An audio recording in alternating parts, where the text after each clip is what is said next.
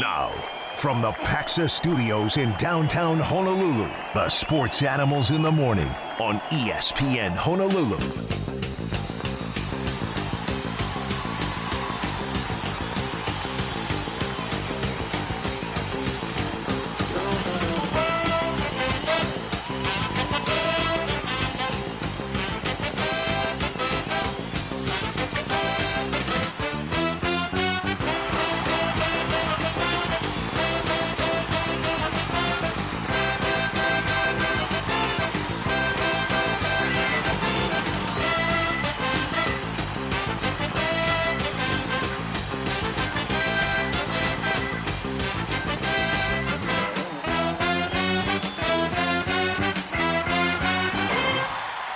Good morning. Happy Monday. What is going on with the weather? I thought it was going to be mostly sunny. Well, we will have some scattered showers today. Small kind. Just a beautiful day to keep us all green. All right, where do we go today? Hope you had a great weekend. Happy Juneteenth. Today is Juneteenth, the, marking the end of slavery in the U.S. in 1865. It's also known as Freedom Day. I like Freedom Day better than Juneteenth. I don't know do why. too. June, That sounds- Juneteenth doesn't roll off the tongue as easy, maybe, as Freedom Day, but they're Freedom both. Day is to, to me is more of what it's all about. But it's Sure. the uh, the name is a combination of June and nineteenth, obviously. Uh, the day in 1865 when General uh, Gordon Granger arrived in Galveston, Texas, and announced that all enslaved people were free. President Biden made it a national holiday in 2021. So, uh, if you're a federal employee, congratulations, you got another day off. How about that? Good realize- job. Great, and it is a, a very important day, of course. Yeah, so your uh, federal offices and courts and post offices closed today. Uh, banks and public schools are closed. Um, same with st- a lot of state and municipal offices, courts, and the DMV are closed. I got to check to see how it is here in Hawaii. Uh, you know, your malls and everything else will be uh, just fine. Anyway, uh, top three things you need to know going on into work today in the world of sports. Well, the, the first one's a question. Is San Diego State gone for the Mountain West? It appeared so on Friday. It still appears that they intend to leave, and they had to make this declaration by July 1st, or the exit fee would have been a lot higher. Doubled, yeah. It would, yeah, it would have been an incredibly um, uh, credible amount higher. So that makes sense in that aspect. Still, when we heard the news Friday, we're thinking, okay, Pac-12. I even reached out to some coaches, no response. But now we hear there's no conference that officially has invited them yet. So yeah, where are they going? Where are they headed? We'll get into that in a second. Uh, we got some uh, more uh, 2024 recruits over the weekend for University of Hawaii football, which we believe is 68 days away. Yeah, and you know we talked about it last week about this time, and Timmy Chang building for the 2024 class with these local recruits. Three more over the weekend after visiting their official visits for the University of Hawaii. Edge rusher Noah Wiley of St. Louis, uh, linebacker Alika, and I'm gonna have uh, maybe Tanner can help me out on the middle name Kavako Kavako Amoy. And then the one we see today that I wasn't aware of, 6'4", 300 pound senior to be O lineman, a guard to be at UH, a guard at UH from Campbell High School, and his name is uh, uh, Tuvui. Uh, let me just get a Tavui and Joshua. I didn't have his first name. Joshua Tavui, 6'4", 300 from Campbell. Love the size. Love that Timmy's getting him built for 2024 already.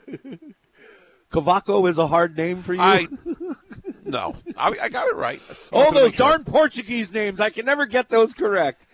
Anyway, we can get more into that, but uh, it's uh, it's what's really exciting is, man, a couple of months from now we're playing football. Yeah, I mean, a little over two well, months. not us. Yeah, we can only hope. Uh, but and camp will start even sooner. Of course, camp will start. I believe it's the 26th or 27th of July. Little over a month. So we know the summer is like this. Every time basketball ends, we still have baseball, but football is getting closer and closer. And the excitement builds with Timmy Chang and his staff getting all these local recruits to stay home for this year and the upcoming season. And congratulations to uh, second-time winner on the PGA Tour, 29-year-old Wyndham Clark. Windy does it. Wins by one shot over Rory McIlroy. Was Rory was second? I was watching. I watched yes, the whole, yes. almost the whole replay um, last night on the Golf Channel. But uh, that was a great that's a great, great story. I was rooting hard, and I think a lot of the country for Rickie Fowler to win his first major. He hasn't won in about I think six years. Rory McIlroy hasn't won in Rory McIlroy hasn't won since like 2011 or something like that when it comes Yeah. to majors. It's been a long drought, and he looks like he is. Um, if he was a fruit, he'd be ripe for the picking because Rory McIlroy was he was he was making a hard charge with no fear. But um, Wyndham Clark, I what I was hoping for, I got, and it seems we'll get. And this is why the stars are stars in the PGA Tour. You'll see uh, some guys, you know, like oh Patrick Reed and Jon Rahm. Actually, Jon Rahm made a pretty hard charge uh, uh, yesterday. Uh, had a pretty good day yesterday, but was already out of it. But you'll see at the top of the leaderboard. Let me pull up this uh, leaderboard from yesterday from the U.S. Open. So what I was hoping for is you had some stars battling it out at the end, and maybe one or two guys that you didn't know much about. And that guy, and I'd be happy with the stars winning. I would love the story of Rickie Fowler because he's such a good guy. But as soon as he was leading on Friday, I thought, oh no, he can't hold on for, he can't go wire to wire. No way. He went for Close. three days, and then he was pressing himself a little bit. Oh, Scotty Scheffler was starting to make a run yesterday too.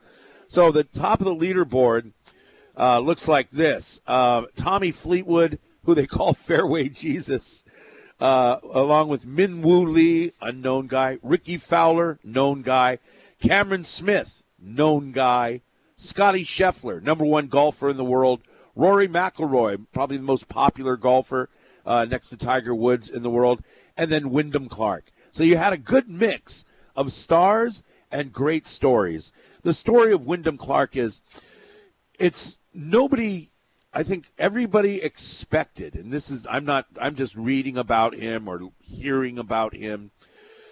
Everybody expected this out of Wyndham Clark years ago. Wyndham Clark was at uh, Oklahoma State, and his mom passed away, and his world came crashing down. He left Oklahoma State. Um, no coincidence. That's where Rickie Fowler, of course, is from. Oh. Well, well, a lot of great golfers go Yeah. to Oklahoma State. But anyway, uh, he was at Oklahoma State. His mom passed away when she was 55. I believe it was cancer. And, uh, you know, his world just came crashing down. He transferred to Oregon, but he was such a good golfer in college that people thought, uh, you know, this guy is going to be unreal. Well, he won a month ago for the first time, and his second win is at LA Country Club, and you saw how incredibly difficult that course was. Now, if you don't, it's hard to, uh, to watch on, not hard to watch, but it's hard to judge on television greens. When we see those greens, they all look flat to us. Maybe you can see a little bit of a shelf that they might have to get up or down on the uh, as far as the greens go. But you can't see. I mean, you'll see the guy. It looks like it's flat, right? And the guy just touches the ball and it travels eight feet, right? On some of these downhill putts. Other ones, it looks like a straight putt. They're putting uphill and they're whacking it, and it's still coming up short. The rough is also, you can see when the balls fall in the rough and you can't see the ball. If you don't play golf, you don't know how hard it is to, number one, get it out of there, and number two, get it out of there with an accurate shot.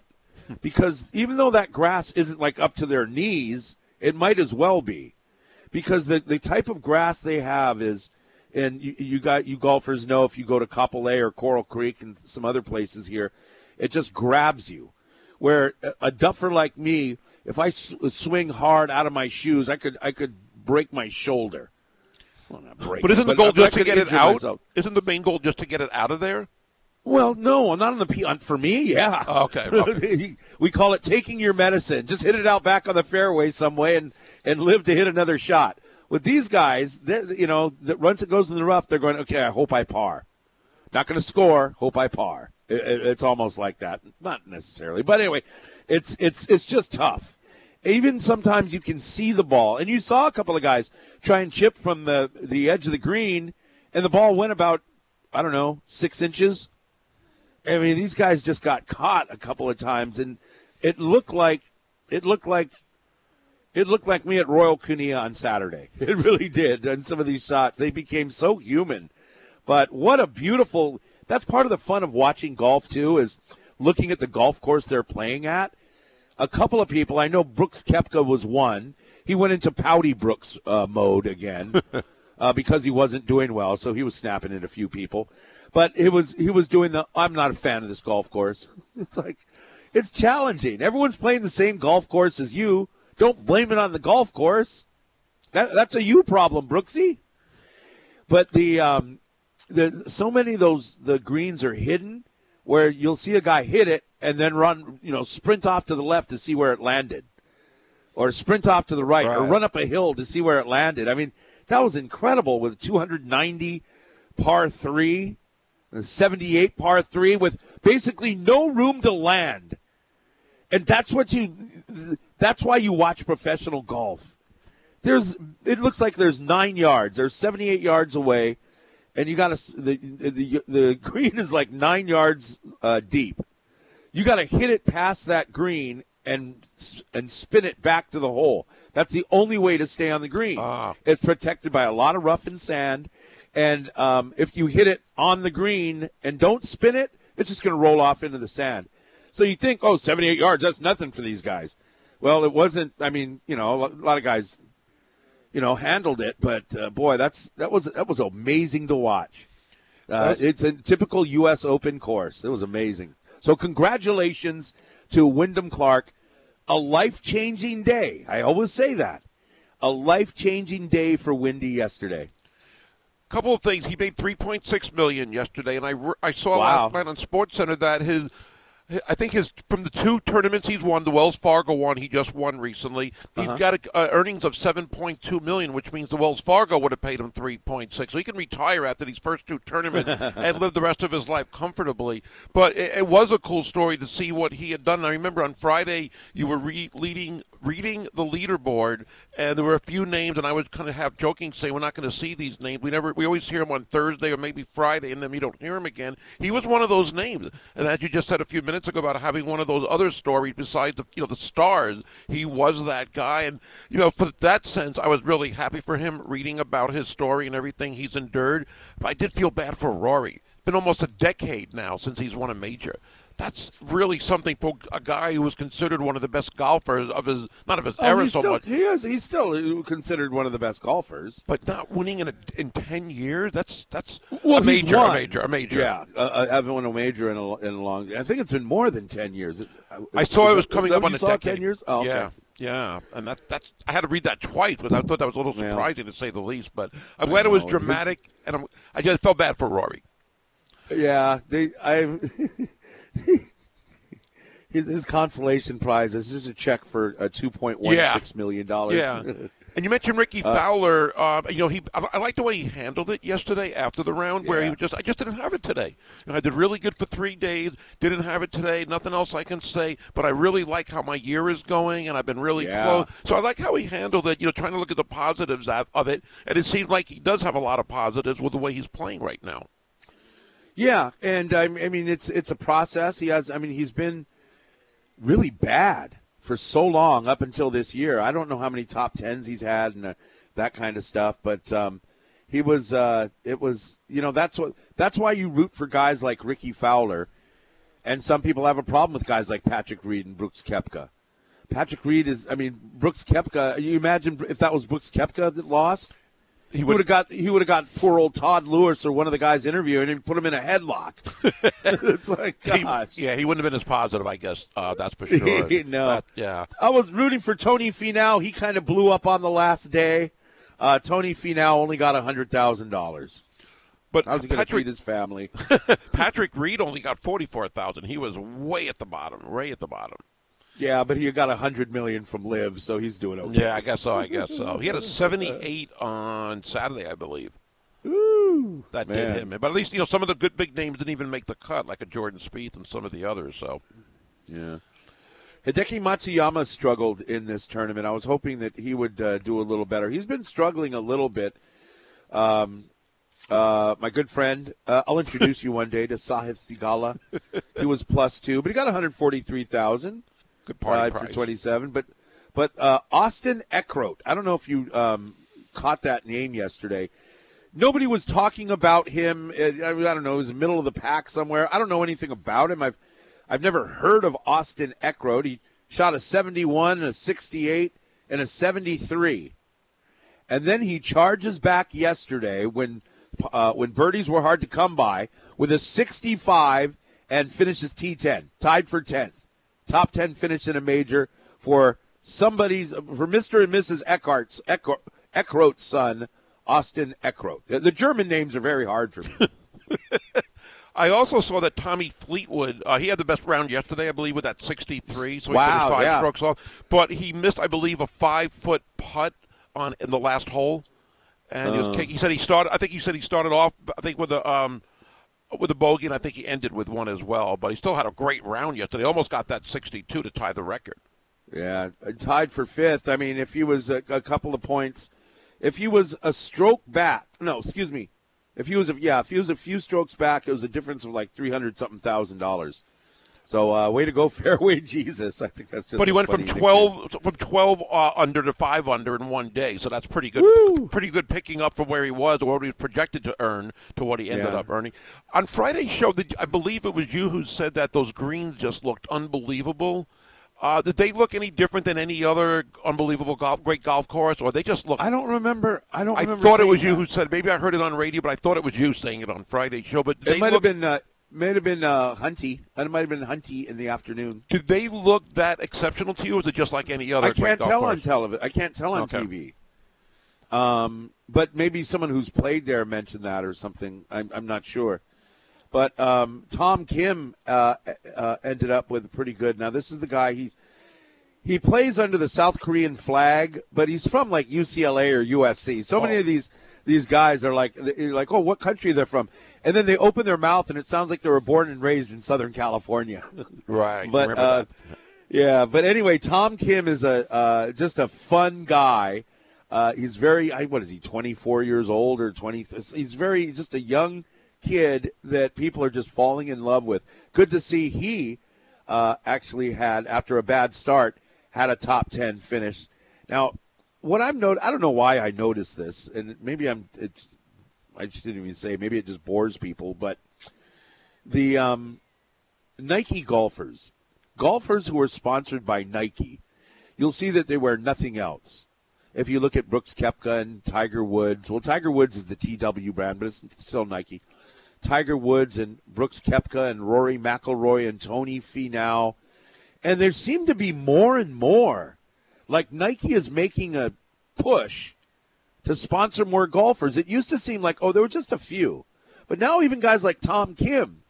I mean, look at him last year. I don't remember what he was wearing. I don't think it was Nike, but I mean, I guess it's a deal where you got to be like okay, you know what? Take, you know, your MasterCard and all that other stuff off your shirts and your bags and that. And Nike is your just Nike. But I, I, I noticed, I don't know, I, I, don't know, I'm crazy. But I, I just look at that and I go, wow, look at all the Nike golfers out there. And they're always in contention. Do you think that has anything to do with LIV? the fact that maybe on the PGA Tour there's more golfers getting opportunities because some of the defectors are not on the PGA Tour, and maybe Nike has given those guys deals. Is that maybe no? But Koepka, Koepka, and these guys are they're sponsored by Nike. They still keep it, of course. Yeah, yeah. Nike, he's still a Nike guy. Um, Brooks Koepka is, but yeah, I, I just thought that was kind of cool. Scotty Scheffler, that. another Nike mm. guy, number one golfer in the world. But anyway, uh, it, it's kind of a I don't know what's going to happen. I don't. I don't even know what's coming up next, as far as the PGA Tour goes. But you'll probably see a lot of guys, except for guy, guys who go out there and grind it week after week. Guys like uh, uh, Hideki Matsuyama, uh, Matt Kuchar. A lot of these guys, you'll see them come. You know, you'll see them again next week. Although you'll see a lot of the stars take the day, take the week off. Well, you also have the Open coming up in less than a month, I believe, or three to four weeks the, in three to four weeks. It's really? in July. It's in it's in July. Yes, it's in July. Wow. So. that's what Rory right. McIlroy said. He's getting ready for. I forget where it's being played, but uh, he talked about that afterwards. Yesterday. It's always isn't it always being played at the same place? No. No, the I mean, Open's always different. It's always in a different. It's in the same country, but a different it, course. Uh, hasn't it gone from Brit? Um, Ireland to Scotland, or I thought. Oh, it, you know what? I don't know. I thought it was always at the same place. oh no! And you walked over that, and you walked over that little bridge. the the Masters is the only one that's in the same course every year. Ah, that's right. Let me teach a little but bit I, I thought for some reason I, I, I thought for some reason the Open was always at the Open champion and the Open the, the Open championship, and I like the the winner. The winner is known as the champion golfer of the world. Oh, that sounds familiar. You, you did ask what's next. The Travelers is next week. The Scottish Oh. Open, and then uh, Rory McIlroy talking about he'll be ready to go for at Liverpool. So I guess that's uh, where it's it's uh, where the British Open will be played. Okay, gotcha. Thank you. Uh, For some reason, I thought it was always at St Andrews at that one course with the little bridge. And that's what makes it so special when it is there, I guess, because it's not every single year. Yeah, year. they have that one that one where you have to you you drive and you have to hit it over the building. Oh yeah, I remember that. That's the St. Andrews too. Is that St. Andrews? I believe so. That's what it was last year. Okay. okay. a trivia question: Who won the Open last year? The the uh, I wouldn't remember. No, Cameron. Smith. Oh, that's right. I Cameron remember he won a major. Okay. Yeah. Anyway, it's six twenty-one with the sports animals. Uh, we don't have any traffic reports because traffic report guy is taking Freedom Day off. But uh, we'll be right back with more sports talk on the radio on ESPN Honolulu.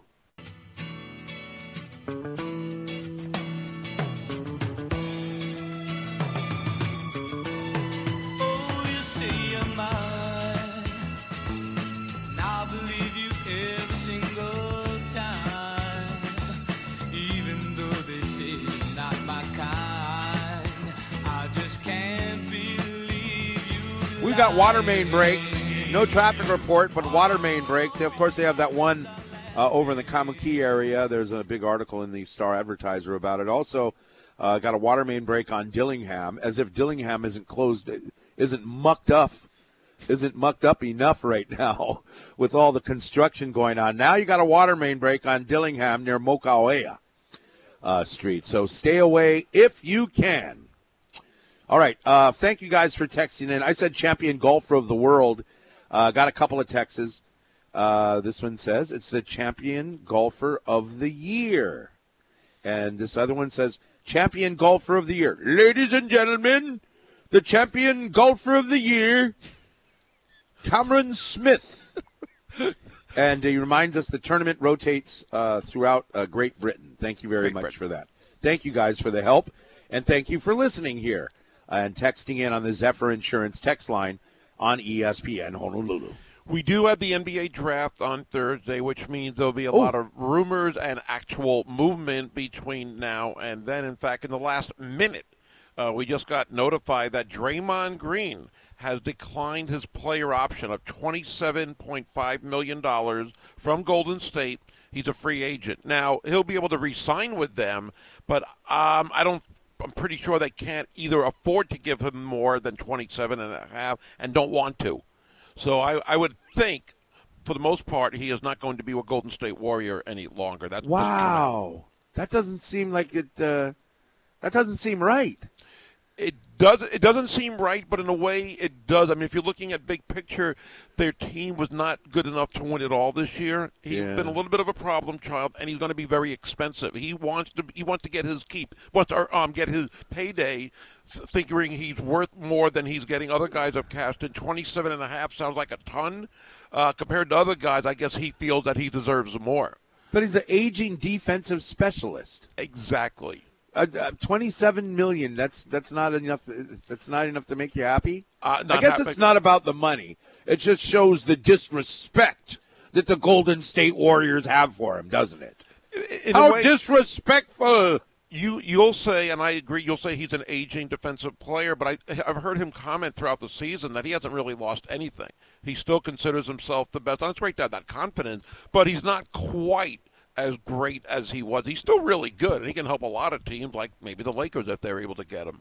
But uh, I, I can understand Golden State not investing in him. It's just it's just not a wise investment at this point with everything else they paid in the luxury tax. You got to say no at a certain point with all the extra money uh, Joe Lacob, the owner, and others are paying because of the, sa- uh, the the salary cap that they have, with the, the amount of they're paying for their payroll overall. It's going to hurt them on the salary cap, and it's going to be a hard cap with the next CBA. That's why some teams are maneuvering uh, Bradley Beal, which we'll get into. So for Draymond Green, What does a hard cap mean? hard cap means there's not many or any loopholes. When the NBA first came out with a salary cap, let's say it was 50 million, it was, was around there.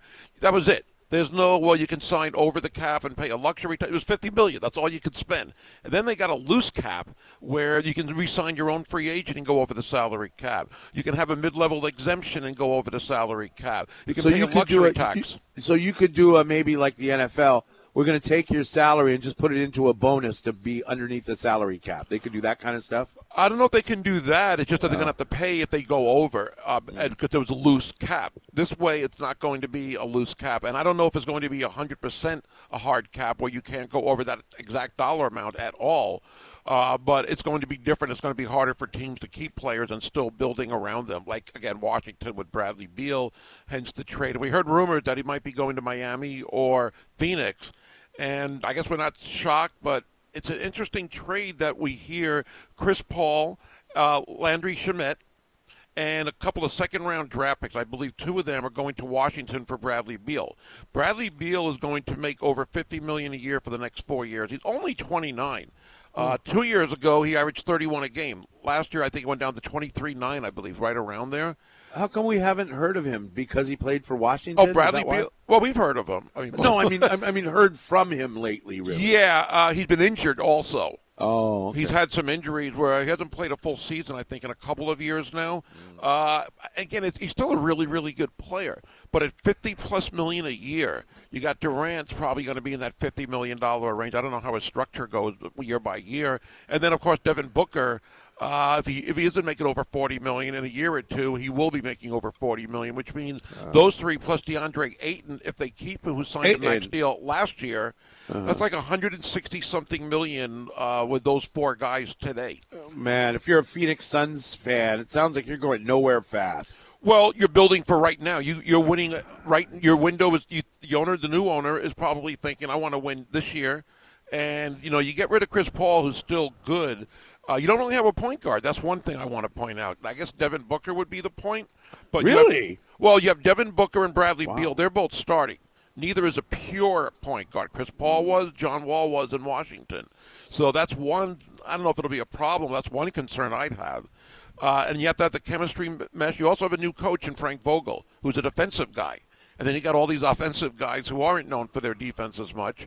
Oh. And uh, I, I, again, they're they're trying to win right now and cash not cash in, but go all in and get whatever it takes as far as player.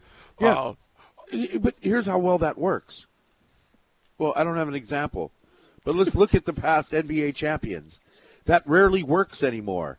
Let's build a super team. You know, they were on track for a little while when they had Chris Paul, and then they got Devin. They, they, you know, through the draft, they got Devin Booker and DeAndre Ayton and these guys.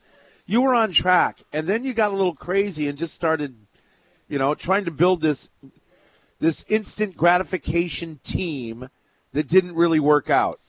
I mean, they were they were trying to get rid of DeAndre uh, Yep. Ayton. Remember? yep. I mean, I don't know. It just just build just just build your team.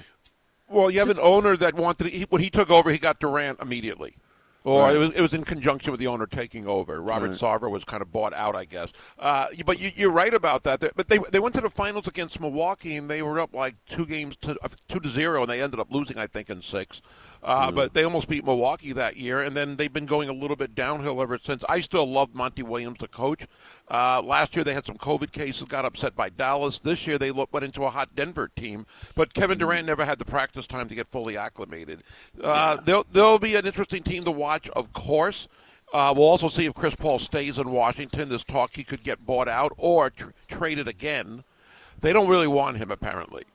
So, well, because he's a little older and he's going to be a little expensive. That looks like they're blowing it up in Washington. I think both teams uh, are are questionable in this trade because Washington is dumping their best player. They're dumping a lot of uh, salary, so that's great.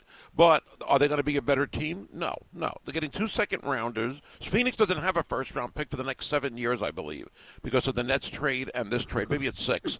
See, that's what happens. You ruin it because you're you're greedy and you're trying to win right now today with money. And if it doesn't work, you set your franchise back by a decade. By a decade. Yeah.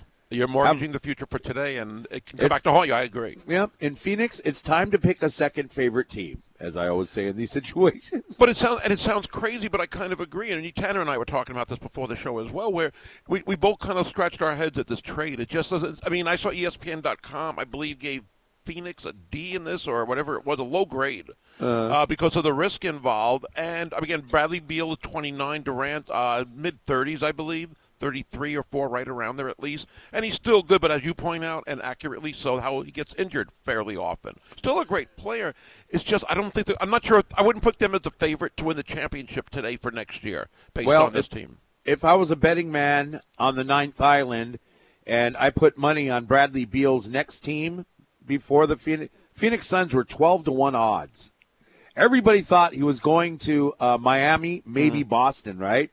12 to 1 odds. The only other team that had longer odds were the uh, were the uh, San Antonio Spurs. But uh, there's other free agents out there. We can discuss that too coming up in a sec here on ESPN Honolulu. Hey, coming up Wednesday, we'll be at Growler, Hawaii in Kapahulu. Uh, joining us uh, down there, well, it's you and me and Josh and anybody else from the radio station that wants to come down. Plus, we'll have the new athletic director for the University of Hawaii, Craig Angelos, will be live uh, in person at the pub. June Jones will be there. Coach Bud, Michelle Nagamine. It's going to be coming up Wednesday from 5 to 7 at Growler, Hawaii, with a great happy hours, uh, great happy hour specials, and a cool menu too. Wednesday, 5 p.m. Be there. Aloha.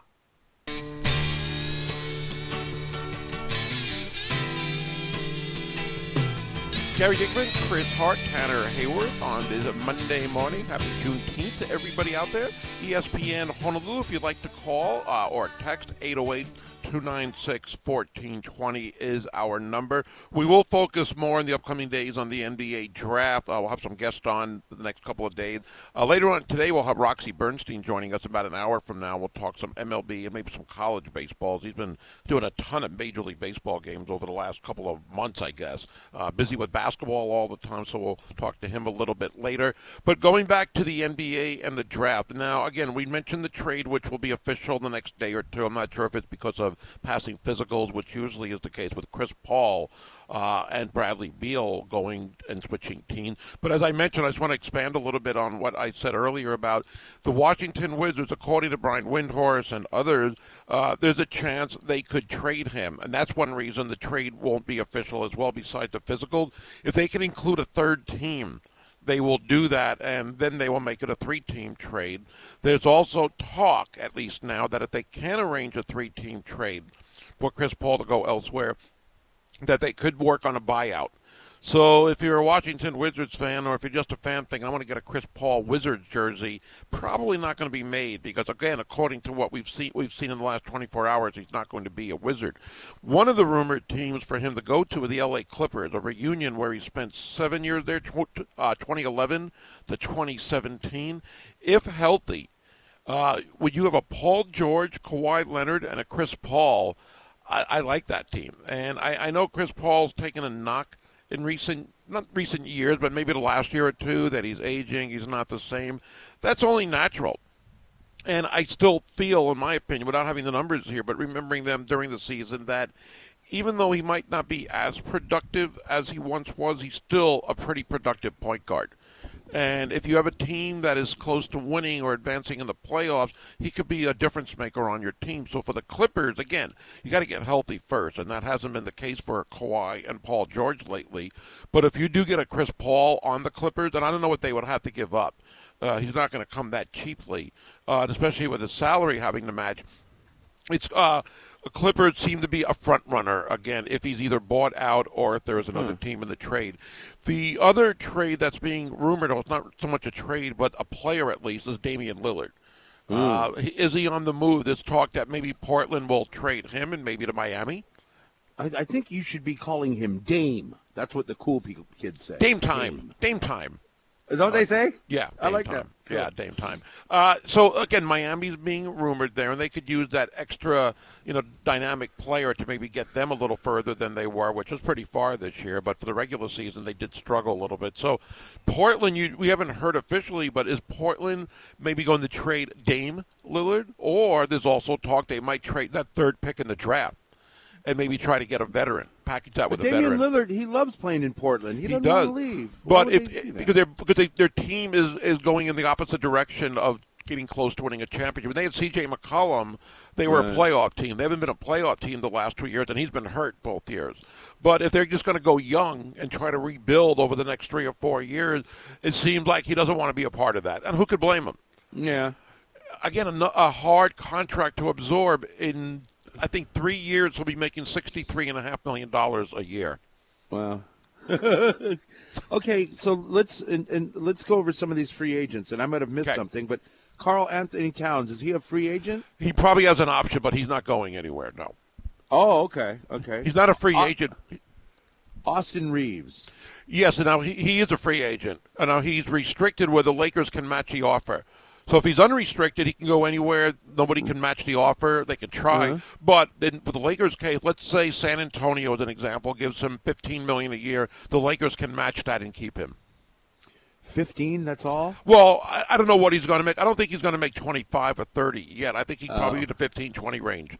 Poor guy. Why? But why? Even in Las Vegas, why is everyone saying San Antonio Spurs? It's like it's almost like a done deal that maybe on the Rockets have an outside chance, but it's the Spurs, Spurs, Spurs. Why is it that? Why? I just made that up. I didn't even know that actually. No, Uh, I read about it over the weekend, and I'm looking at something now in Vegas. Three to two odds uh, that he goes to the San Antonio Spurs. Two to one to Houston. Nine to two to the Orlando Magic, and then there's a few other teams after that. maybe those teams have cap space where they can afford to pay him more than other teams. Oh. A, and I know he's mm. from, I think he's from Tennessee or Louisiana. He's from He's that from the South? South, yeah, he's from the South. Oh, yeah, wow. maybe Nashville area. He's, he's from that area. Uh, Arkansas, Arkansas, I believe, is where he's from. Actually, It's pronounced Arkansas. No, I Hello, should've- do I have to help I'm you sorry. with everything? I know, boy. But th- that's something to watch. If the Lakers do lose him now, maybe the, let's say the Lakers, well, they want to keep Austin Reaves, who wouldn't? But if Draymond Green eh, is available, as we know he now is, and you want Draymond, they're, they're, I mean, the salary cap is so complicated. I don't know how they can make it work where they get both Austin Reaves and Draymond Green and pay them what they want. But there's probably a way to do it. And if they get a Draymond Green to that team, I was watching First Take earlier today, and Stephen A. Smith had his top five contenders for next year. He had Uh-huh. Phoenix fifth, which surprised me a little, but I understand it for the reasons we gave. He had the Lakers fourth, which surprised me even more. I, I could see the Lakers if they were healthy. Well, if they pick up one piece, and maybe he's anticipating a Draymond Green as an example. Their defense was a weakness last year. You know, one of their weaknesses, and staying healthy. Anthony- well, Anthony Davis is a good defender. He is, but he, he that's only him, and he's a little. Oh. He was injured so much, but I mean that was part of their problem uh, last year. So if they get a Draymond Green, I, I can see the Lakers doing what they did this year, which is in the Final Four at least, being in the Final Okay, Four. so if if you, the Miami Heat, who had a great run again this year, they're obviously they're a small team. Is the, somebody like Karl-Anthony Towns? Could he go to Miami? I mean, do they get the? Is there any big out there that would fit the Miami Heat? That's my question for you. um, I- think with the um, I'm going to get his name, the European guy for the Chicago Bulls. Um, not Jurek. I'll get his name. Juk- Juk- Jukovic, if I'm saying it correct. He uh, is it Nikola Tanner? Okay, Nicola. Nikola Vujukovic. Anyway, close he, enough. he was at USC. He actually Gib Arnold coached him for a while, but he's actually been an All Star once or Oh. twice, and he's a pretty good player. He's, I believe, on the free agent list. Uh, now, Karl-Anthony Towns again is not a free agent. Uh, he might have an option. So, I mean, anybody would love to get Karl-Anthony Towns. As he said himself the other day, I, I'm paraphrasing, but when he's done, he's going to go down as one of the all-time greats in the NBA. uh, and a lot of people Karl criticized Anthony him for saying that. Yeah, he said this himself. I think it was on a podcast. Well, time's running out, buddy. and he is really good, but no, no, not you're not quite there, uh, Karl. That's not exactly what anybody thinks of you. Except that, He's like a poor man's Joel Embiid. yeah, um, yeah. Um, he can say somebody said Gilbert Arenas said he can say he's better than Kevin Love, but he's delusional. for these comments. He said he's going to be delusional for to sell praise, saying he's going to be one of the best players of all time and the best centers of all time. And yeah, uh, I was a little surprised at that. Either way, I mean, he's a good player. But uh, and a lot of teams would love to have him, but I think he just signed a new deal a few years ago with Minnesota. I don't, I haven't heard about him maybe leaving with the opt, uh, the opt out. All right. Uh, 808 296 1420 is our number if you want to call in or if you want to text in to the uh, Zephyr Insurance text line.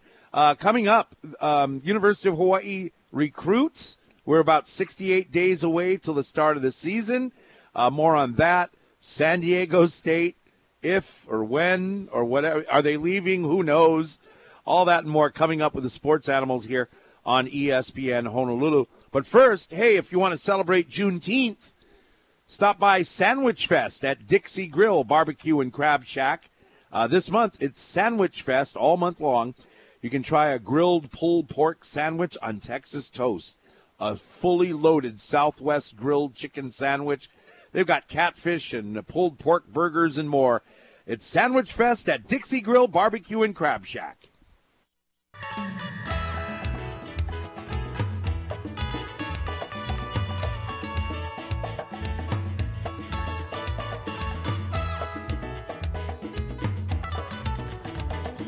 Kachi kachi music makawao. Where the children love to sing and the music joy it brings. Everybody does their thing. Play the music up in Makawao. Happy Juneteenth! Happy Freedom Day! Hopefully, you got a three day weekend going on. Uh, if not, we'll keep you company on the way in here. Uh, should be a faster commute here. This is ESPN Honolulu with the sports animals in the morning. I know secretly you're a hockey fan, and I know you're not, but every now and then I'm we'll trying to be. something. I'm Okay. trying to be. What I want to bring up is not about hockey on the ice, but the Golden Knights, as most people know, won the Stanley Cup last week. Let's go, like, Knights! Like the Denver Nuggets, they had their victory parade. They had it on Saturday on the Strip. Uh, I'm not sure if anybody has seen the clip, but I believe it's one of their captains, William Karlsson, uh, gave a Oh, speech. sure. Uh-huh. Well, they, you got to check this out. It's all over social media. Kind of went viral. They, most of the players, well, I think all the players at this point of the parade, where it stopped by T-Mobile afterwards for the speech in front of the fan, they were all just wearing shorts and sneakers, no shirt, and you could te- you could tell that they've uh, they've been they've had a good time all day drinking. Which a lot of these parades, you know, have the athletes They were day, they were day drinking yeah, and, and again, nothing in wrong with that sneakers. in their sneakers. But William Karlsson gave a speech where you could tell he was uh, under the influence. He was Uh, slurring a little bit. He, he was, wasn't slurring, no, just to the things he was saying. He used a couple of four-letter words. No, not that bad. But he was just saying things. I remember the first game, first game seven, six years ago. Uh, we we beat the bleep out of Arizona. I didn't score a point. I didn't get anything in that game. And he said, "Hey, you over there? We knew you were going to be the MVP." He was just really under the influence. So uh, the first thing I read about it was that there was a woman on stage trying to grab his mic. And at first I'm like, who is that? A fan? Who? She, their PR person The PR, I was going to say the PR. and she's talking to a player like get the mic away from the player just smiled so she had to do it herself while he's talking with the mic in his hand she takes the mic out of his hand his hand is still in place not holding the mic i don't think He's he just holding realized his he's holding his fist up to his mouth, talking into his thumb. yes i don't think he realized the mic was missing he didn't Oh. react at all but it was it was pretty fun no harm done uh, and, And these again- guys aren't driving home, so Yeah, I mean they're in Vegas already. Like the Denver Nuggets went to Vegas, like a lot of teams do. The, the Golden Knights already there, so uh, just an Uber ride away. But his speech, again, it's like a minute long or something. If you get a chance, it was pretty funny, and it kind of went you- I find that on YouTube. Oh Would that be yeah, there? I saw it everywhere, all over the weekend. It was pretty funny though. But uh, again, no harm, or no foul or anything. But the fact that he had the mic taken away from him, I thought was pretty funny. And Yeah, uh, that's hilarious. That is totally hilarious. Yeah, you know, get a kick and, and that's and that's part of the fun of sports is the celebration afterwards or the moment you win. Last night, I knew already uh, because I was out and about all day uh, doing stuff yesterday, and then by the time I got home, I you know I checked and I I saw that um, that um, oh gosh, what's his name? Wyndham Clark had won the U.S. Open. And so I already knew what happened. I was like, ah, Rickie didn't win, but that's okay. Good for Wyndham Clark. And then so I sat down and, uh, you know, watched, oh, from about the seventh seventh hole on uh, for some of these guys around that time uh, last night. I watched the replay. And even though I knew Wyndham Clark was going to win, the celebration afterwards was kind of cool. Now, what they did is um, coming up to the, the, the final hole in the 18th, I mean, there's certain things that you have to do. So Rickie Fowler, he's out of it already, but he's playing with Wyndham Clark. So they both putt, and then if you're, you know, you're um, Rickie Fowler, you have to go ahead and finish up. Even though you might be uh, farther, closer to the hole, you have to finish up, get out of the way, so that you know the winner can go ahead and win it, and, and they ended on that note.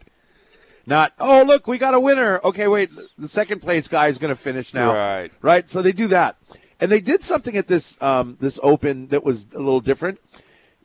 Well, I've seen it. They did it at the Open Championship, I believe, last year, where they kind of open up the ropes a little bit. Or that one time with Phil Mickelson and Brooks Koepka at whatever major that was, where the crowd just engulfed the golfers. Wasn't the Masters? And, and yeah, it was the one that Phil won a couple years ago. And so what that what happened was Brooks Koepka got hurt. But anyway, so they have these guys, you know, behind ropes, so to speak. But now they'll let the the the fans crowd up right to the green, well, right to the sand trap. So, you know, you can be maybe ten feet away on the course, and just watching that mob yesterday in Los Angeles just converge on that hole was made it pretty cool. Just so that the, the the picture that you're seeing is just all of these fans right on top of the action. But that's not really what I, I, I thought that was cool. But what this is what I love about sports that I'm watching this. Wyndham Clark uh, sinks the putt, wins the U.S. Open, and he didn't cry. He whimpered. He whimpered in his caddy's arms. Yeah, right, right. I right. watched that and I noticed, oh my gosh, there's a tear coming down my eye. I'm watching basically a rerun and I'm crying at the, the I already knew the guy won, but watching him celebrate made me cry. I was like, oh my gosh, I'm Gary. I've turned into Gary. Welcome to All the right, club. top, top three things you need to know coming up next on this Juneteenth on ESPN Honolulu, 92.7 FM and 1420 AM.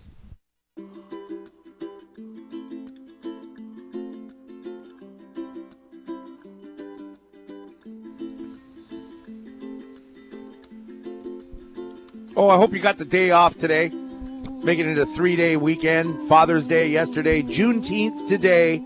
It's the day marking the end of slavery in the U.S. in 1865, also known as Freedom Day. Um, you know it, it was uh, it was on this day in 1865 when General Gordon Granger arrived in Galveston, Texas, and announced that all enslaved people were free. President Biden made it a national holiday on um, uh, in 2021. But what's weird is, and I'm just reading up on this, is that it was this happened in Texas. The the Major General Gordon Granger announced enslaved people are free in, in Texas. This was two and a half years after President Lincoln signed the Emancipation Proclamation. Does news travel that slow? That's crazy. I'd love to read up more on this. That's Yeah. that's really super crazy. But anyway, hope uh, uh, we we celebrate uh, we celebrate Freedom Day all over the country. Also, Jubilee Day. Remember, it was called. Some people call it Jubilee Day today. But uh, a lot of people off today. Uh, banks, of course, closed. Schools are closed.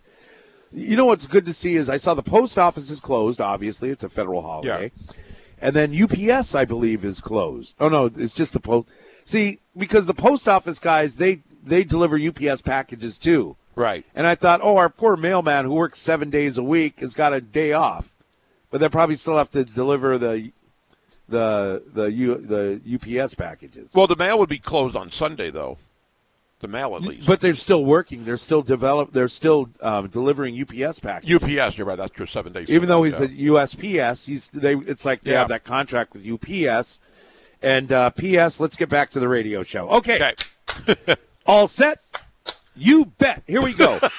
We've got a champion. Uh, we've got a champion golfer of the United States. Wyndham Clark uh, shoots ten over, wins by one stroke in a uh, in a in a top ten littered with stars yesterday uh, at Los Angeles Country Club. But uh, congratulations, his second win ever, and uh, his second win in the last like month and a half or month, whatever it is. Right. But Wyndham Clark now a life changing tournament for him yesterday. Yeah, he won the Wells Fargo was his first career win, and he, you know, in the in the seven majors he's been in, he's missed a cut on four of them.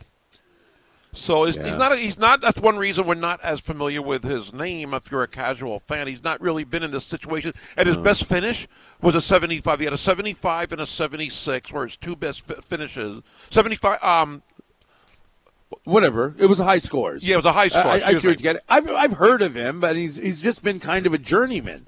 But sometimes that's what happens. I hope that this is just the beginning for Wyndham Clark. Yeah. And he's not a Danny Willett, right? And that's who what won the. Masters. Who won the Masters, and then we never heard from him again.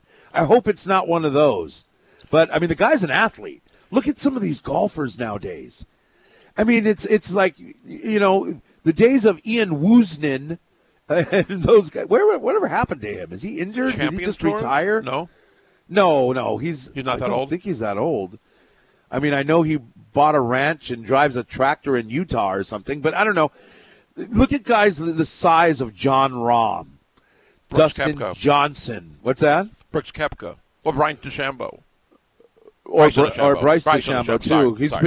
he's he's about as big as Brian, but the uh, but uh, guys like that, even Wyndham Clark. I mean, this guy looks like he could play linebacker in the NFL. So how do you explain this? And his best finish was 75th place. So the two majors he made a cut. He finished 75th, 76th, I believe. How does a guy who doesn't usually play in major, doesn't usually make the cut in a major, uh, and now win a U.S. Open and win the Wells Fargo? How do you suddenly transform from barely making the cut to now winning championships?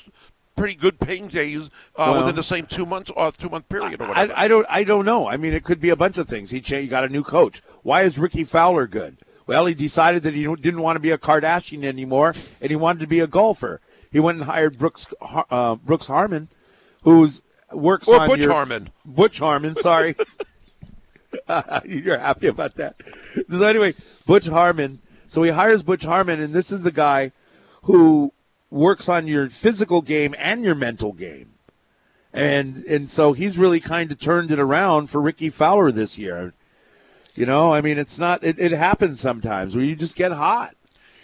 It does, I, and I find this so fascinating about golf, and I'll bring it up every now and then, but I'll bring it up today because of Rory. Rory, at one point, uh, before Jordan Spieth came on the scene about 10 years ago, was the next Tiger Woods. Not that he was going to be as successful. He was one of the top two or three ranked golfers in the world, I would imagine. And he for a still is. And he still is. But if you haven't won a major in 10 years, for a guy on that level, it just shows how hard it is to win, A. Right. But how, how, not easily, but how somebody that great can struggle with what he really wants to accomplish. And you said he's still really good. He's still top, what, 10 probably. He's won tournament. But for him not to win a major, and he talked about it yesterday as well, that's got to be frustrating. And it doesn't mean he's a bad golfer, but that's what I really appreciate about golf is how difficult it is when you see a Wyndham Clark do what he did and a Rory not being able to do this in 10 years. Yeah. Well, let's see. We'll see what happens. But anyway, uh, congratulations for them. And, and like you said earlier, in just a few weeks, I didn't really realize it, but we will have a champion golfer of the year from the Open. All right, we move on. Uh, University of Hawaii got some football recruits. Uh, uh, looks like uh, I believe in the advertiser it says they they're rating the ILH of the ILH's top talent coming to University of Hawaii to play for the Brotherhood. Not only for this upcoming season, but even for 2024. We heard about a few of those recruits last week and over the weekend. Three more on their official visit committed. Noah Wiley, the edge rusher of St. Louis. And then you also have a linebacker from Punahou, Alika Kavako Amoy. And then today's Kavako. paper. Kavako, excuse me. Mm-hmm. Uh, we have an offensive lineman from Campbell. Love, love the size. 6'4", 300. Going into 12th grade, I wonder if he's done growing. I have a feeling he's still got a little bit of weight and maybe some size there. And his name is Justice Tavui. And he is at Campbell right now. Joshua, oh boy. Uh, it's right in front of you. How are you? Re- you're looking at Joshua and you say justice. You're I was- just as bad as I am. I was looking at you. I don't know why I was looking at you instead of my list in front of me, but thank you, Tanner, for that. Uh, Joshua Tavui. Uh, I, I think he has a chance to still grow. and they project him as a guard. Fans for how how many? I mean, ever since I've been following UH football. You guys know it as well. We always want the homegrown talent to stay home. The fans, the majority of the fans, want the best in the state to stay home. I don't know if these are necessarily the top guys at every position, but it sounds like they are. I mean, from uh, quarterbacks for this year, uh, from Punahou, John Keawe, Sagapolutele. Sagapolutele. Uh, I mean, one of the best quarterbacks, if not the best last year. All these linemen were real. Timmy Chang and his staff have really. We know it's going to be a conscious effort, but every coach says that. I mean, know, Todd Graham wasn't going to get as many locals as Timmy Chang because Timmy been there, done that, and you know he got a few. Norm Chow got a few. Yes, he did. Rolo got some. It seems like early on for Timmy Chang, he's really getting these guys to commit, and a year early. I don't remember any of the other coaches getting local players in numbers like this, if at all, getting local players to commit a year early to go to UH. And they're good players. It's not just they're just settling. They're getting Right. some of the best players in the state from all over, whether it's Kahuku, St. Louis, Punahou, Kamehameha. We're getting really good players to stay here. So I think the excitement level is going to continue to build. Hopefully the wins will happen. I think they will, little by little. Maybe not as much as people want this year, but it'll be better than last year. But when you have that many homegrown players staying, it just makes the program more entertaining, more exciting to the fans at least. Right, and and for the businesses, for the NILs, Hmm. they they like to they like to give money. The local business community likes to give money to the local players. Hmm. Not that they have anything against the mainland players coming to play, and I'm sure they get their share of NIL. I'm just talking about football right now, but when it comes to football or even basketball, I would think, and I don't know for sure about basketball, but I know the uh, when the people line up to get their NIL money out there, the local players and especially the local stars go first. Yeah, and that's great. That's great because it happens like that in other places. We've heard of Miami and their NIL deals and some other places, uh, including West Virginia, which is a story we'll get into a little bit later. But I, I think the excitement level is just going to continue to build with Timmy and what he's doing there. I know there were fans that were a little critical last year, thinking he wasn't experienced and the win total wasn't there, but that was such a unique circumstance. I don't know how anybody could accurately grade him and not give him a grade a good grade because of the record as opposed to what they were dealing with with all the new players and everything. And I think it's and I th- I like it because you, you, we shouldn't have had any expectations going into last year. We- yes. I mean, We what were your expectations with 45 guys transferring out or whatever crazy? 53. Really? Yes, 53, new 53 players. guys left. 53 new players coming in. Oh, 53 new players coming in, but Yeah. I mean a, a bunch of guys transferring out and you're you're in the you're in shambles. You're not in the doldrums. You're in shambles. It's like going to, looking at old movie clips, uh, excuse me, uh, old yeah, movie clips or whatever, uh, newsreels of Italy in World War II, right? With the 100th battalion going for broke, right? Going through the just it's just in shambles. Everything's blown to pieces. That's what happened to our football program. Yeah. And you know what? If we get four, if this is a four or five win season, it is what it is. We're not there yet. We're not ready. Let's just go and support the team and have fun. Let's somehow bring back tailgating and support the team and have some fun and some fun doing it. We'll get there. I, I think we'll get there. I, I really do. Uh, It's just, it's, I don't, you know, if it, hey, that's, you know, bonus if it happens next year. You win seven games and go to a bowl game next year, bonus time. Right, right. But you know, we'll see. It's a tough schedule too. It's a pretty tough schedule uh, upcoming too, with Stanford and you got uh, uh, Vanderbilt on the road, Oregon. Uh, it's going to be tough, but hey, you know what? Let's go out there, take some lickings. But hey, make sure you get you get some you get to, you throw some blows in there too. Yes, and no guarantees, of course. But I, again, one of the things fans always wanted was a good run and shoot, and local players, more local players, top talent to stay home. So we've got that, and I agree that uh, this this, this program is totally headed in the right direction. We'll see how that translates to wins and losses this year. But I think part of the thing about being a fan is you enjoy the journey.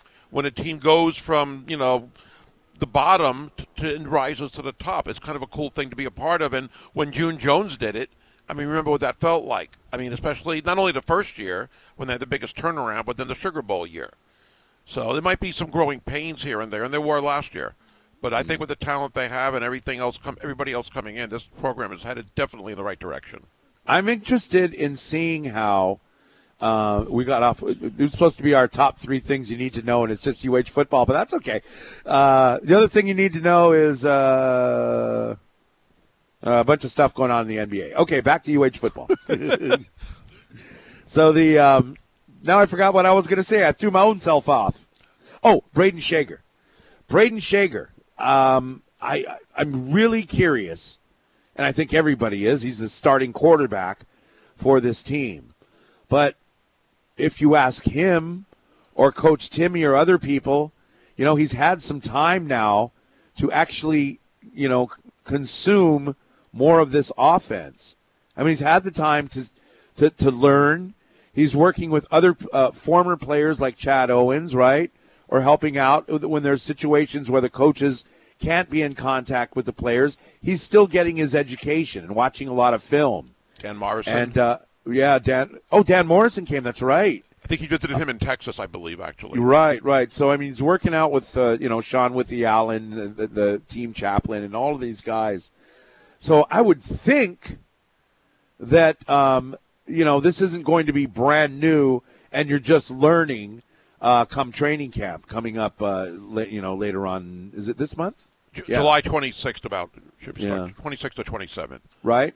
So it's not going to all be brand new, and they're working on stuff. They're going to. They're this time. They're actually going to be hitting the ground running. You remember he got hired late, and they were just trying to you know put together a staff and go out and save some of the guys that were trying to leave. Right, that was all of their thing was, hey, we got to bring in some guys. We, you know, fifty-three guys. We got to bring in a ton of players and try and save as many from jumping ship. And then, lo and behold, it's training camp. So that's why it was like, okay, we're going to do this. And even Coach Timmy said it called one of the call the coach shows that um, they said you can do the run and shoot. He goes, well, I've learned the run and shoot in my career, but I've learned the pistol and I've learned a lot of good offenses. So I'm going to go with an offense that just I think is going to work. Well, after a little while, right, you went back and said, nah, we go run and shoot. We go run and shoot, brah. Didn't Rolo do the- the, same thing? I, I, think- don't know. Rolo was always a run and shoot guy, I thought wasn't when he? he, I thought when he started, he continued kind of what Norm Chow had because he had the same roster that was kind of more based on the. Oh, that's right. That's right. And he developed into the run and shoot. Yeah, I think after the first year or so, maybe it was. Right, but but Timmy was but Coach Timmy was like, uh, okay, we're going to do this thing, and there's you know a lot of good things I learned in Nevada about this, right? And then Yeah. after a while, he goes, nah, let's go run and shoot, brah. Now, who are our receivers this year? That's my question. Are they up on the run and shoot? Jonah Panoke's back. For starters, Yeah. Timoteo um, Atimalala, he's Mm-hmm. back from Campbell. Speaking of Campbell, Uh-huh. so the, uh, I don't have to look at some of the other, but we we actually had some receivers that are coming back that are pretty decent. Those are two of them that I thought were pretty good last year. Right. Actually, if I, I don't have a roster in front of me, but there's some guys, some names that we'll definitely know. It's like we got to get that offensive line. That offensive That- line is going to be a key because that was supposed to be the strength last year. Remember, Yes. everybody's coming back now. Just one player is coming back, something like that. They had guys So- that have started and played, but you lose an ill man, and You lose, you know, a lot of the guys Right. on that uh, offensive line from the last couple of years that were pretty steady. Yeah. All right. It's uh, 16 minutes after the hour. Uh, we don't have traffic reports because uh, the traffic dude is celebrating Juneteenth, but we will be back with more on ESPN Honolulu, 92.7 FM and 1420 AM.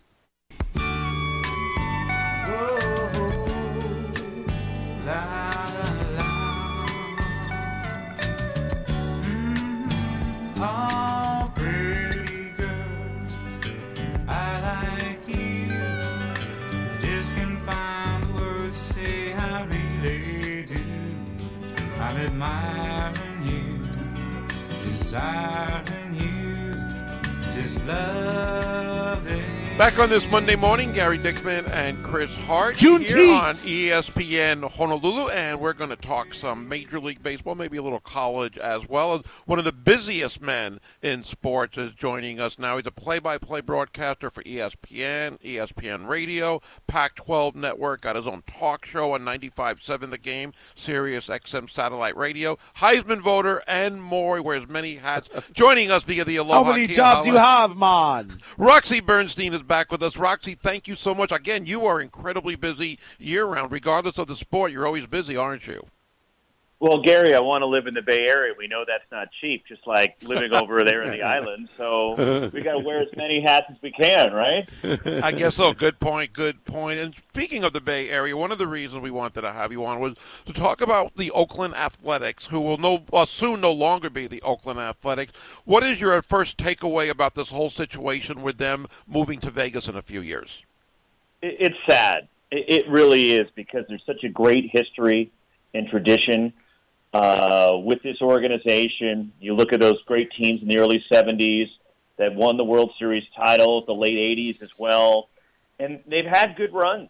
And it, it really is sad. It's unfortunate. Um, the fans are, have been frustrated for years about the organization, the way things have been being done here. Um, and that's why they've stayed away. It's not that, you know, Gary, it's not that the fans don't care and they don't. This is a great fan base.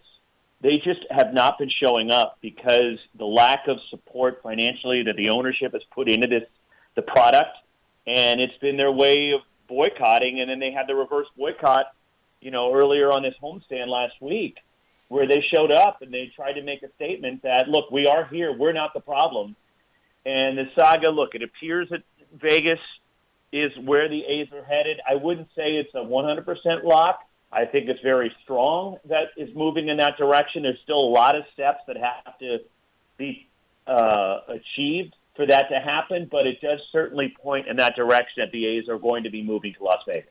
It also seemed, Roxy, like it's a he said, she said, where the Oakland A's say, or Major League Baseball's at least said, we never got a good offer on a stadium. Where the mayor of Oakland was saying, yeah, we did make some offers. And she mentioned a couple of proposals that they had uh, by the waterfront. So who's really, I mean, I'm not sure if anybody's wrong in the situation, but what about that? Because they both can't be right in what they're claiming about the other. And that's right, that, because it's either one or the other. And it seems that from everything I hear, that the city of Oakland is right. That they had the plan at Howard Terminal, which is adjacent to Jack London Square near downtown Oakland, right on the water. Uh, that they had a ballpark, a 55 acre space that we're developing for the ballpark, plus some other retail and housing developments. And it was a whole big project. And they were in an exclusive negotiating period, and it appeared it was getting closer and closer to getting across the finish line. And then, middle of those negotiations, the A's backed out for whatever reason. And there's different theories, Gary, as to what potentially happened, whether they didn't see it coming to fruition, whether they got scared because maybe uh, Vegas was their destination all along, and they realized that Oakland may have been getting this near the finish line, so they backed away. But I tend to believe the city of Oakland where they're coming from because they've made significant steps and strides financially as well. Uh, Gary, that lends me to believe that there is more truth on their side than what Major League Baseball is saying because we're not hearing anything from A's ownership. John Fisher has never really said anything publicly and the A's president Dave Kaval has gone silent. The only person that we're hearing anything from was the commissioner of baseball, Rob Manfred, with his mm, right. flippant remarks, and I thought it was really in, in poor taste what he was saying in regards to the fan base in Oakland. Yeah, I kind of agree with that as well. Hearing that last week, we're talking Oakland A's baseball, MLB baseball with Roxy Bernstein from ESPN here on ESPN Honolulu, ninety-two point seven FM and fourteen twenty AM. Is John Fisher a big part of this problem with this whole situation? Uh, I believe he is a big problem. Yes, because if you look at the history, Gary, the last, the biggest contract the A's have ever given to a free agent, you got to go back almost 20 years before John Fisher owned the team when they gave a six-year, sixty million dollar contract to Eric Chavez. That's it. And they, John Fisher has, has taken control of the organization, and he has been pocketing the revenue sharing, taking the money that he's getting from Major League Baseball, and I know it's frustrated other owners because they're not investing back into the ball club. Right. And the the stadium has been in, in decay mode. They're not fixing things at the ballpark. It has really been a rough go of it. So that's who the A's fans point to as the problem is John Fisher. They're begging him to sell the team. That's been the big push from the fan base is because there is local ownership that wants to buy it and keep it here and develop it, get a new ballpark. He has shown no interest in wanting to sell the franchise, and that is another point of contention and frustration from the city, uh, from the fan base. Is, for example, Joe Lacob, who owns the Warriors, Gary, wants to buy the team, and he has put that out there that there is a standing offer. If the team is up for sale, I want to buy it.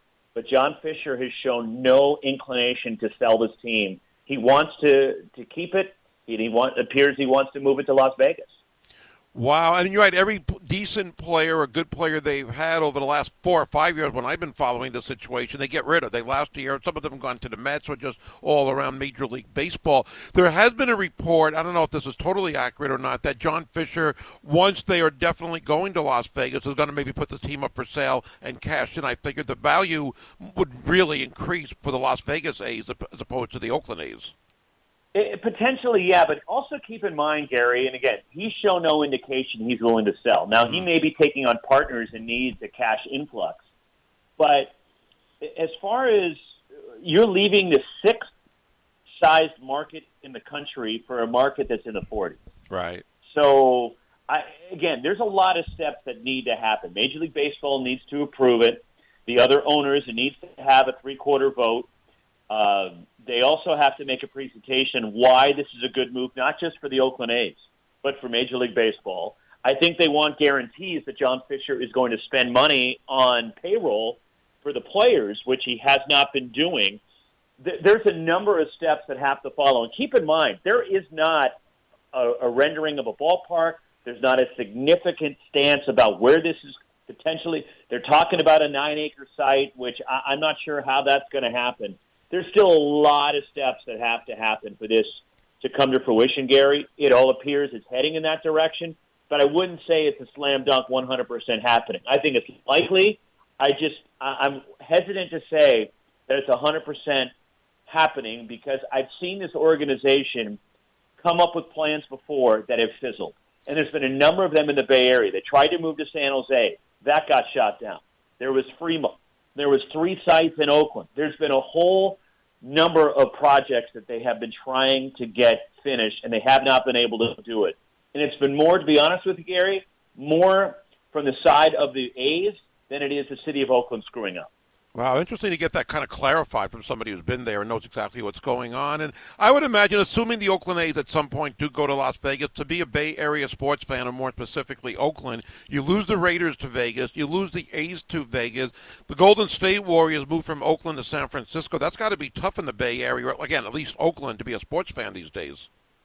And you feel for the Oakland fan base and what Yeah. they've gone through. Look, at least the Warriors are still here, right? They just went across the bridge. It's not like they moved to Vegas like the Raiders did. Yeah. And you think of the proud Oakland natives that have played for this organization, like a Rickey Henderson, like a Dave Stewart. Mm. And Dennis Eckersley is another one who's local. That the frustration that they feel, and Dave Stewart has even tried to put together a deal, Gary, to to organize a group to buy the A's, but John Fisher has shown no interest. And unfortunately, if the A's move, I think it's the end of major professional sports in the city of Oakland as we know it, and that's a really sad thought, considering the great runs that the Warriors had in Oakland, that the Raiders for years, and certainly with the A's, and to think it's going to be a dead sports town is just it's really sad to try to comprehend. Yeah, that is really sad for any fan to have to go through something like that. You can check out Roxy Bernstein on Twitter at Roxy Bernstein as he joins us here on ESPN Honolulu via the Aloha Kia hotline. You mentioned across the bay, and I just want to ask you one uh, last question about the San Francisco Giants. Sweep the Dodgers in LA, a seven game winning streak.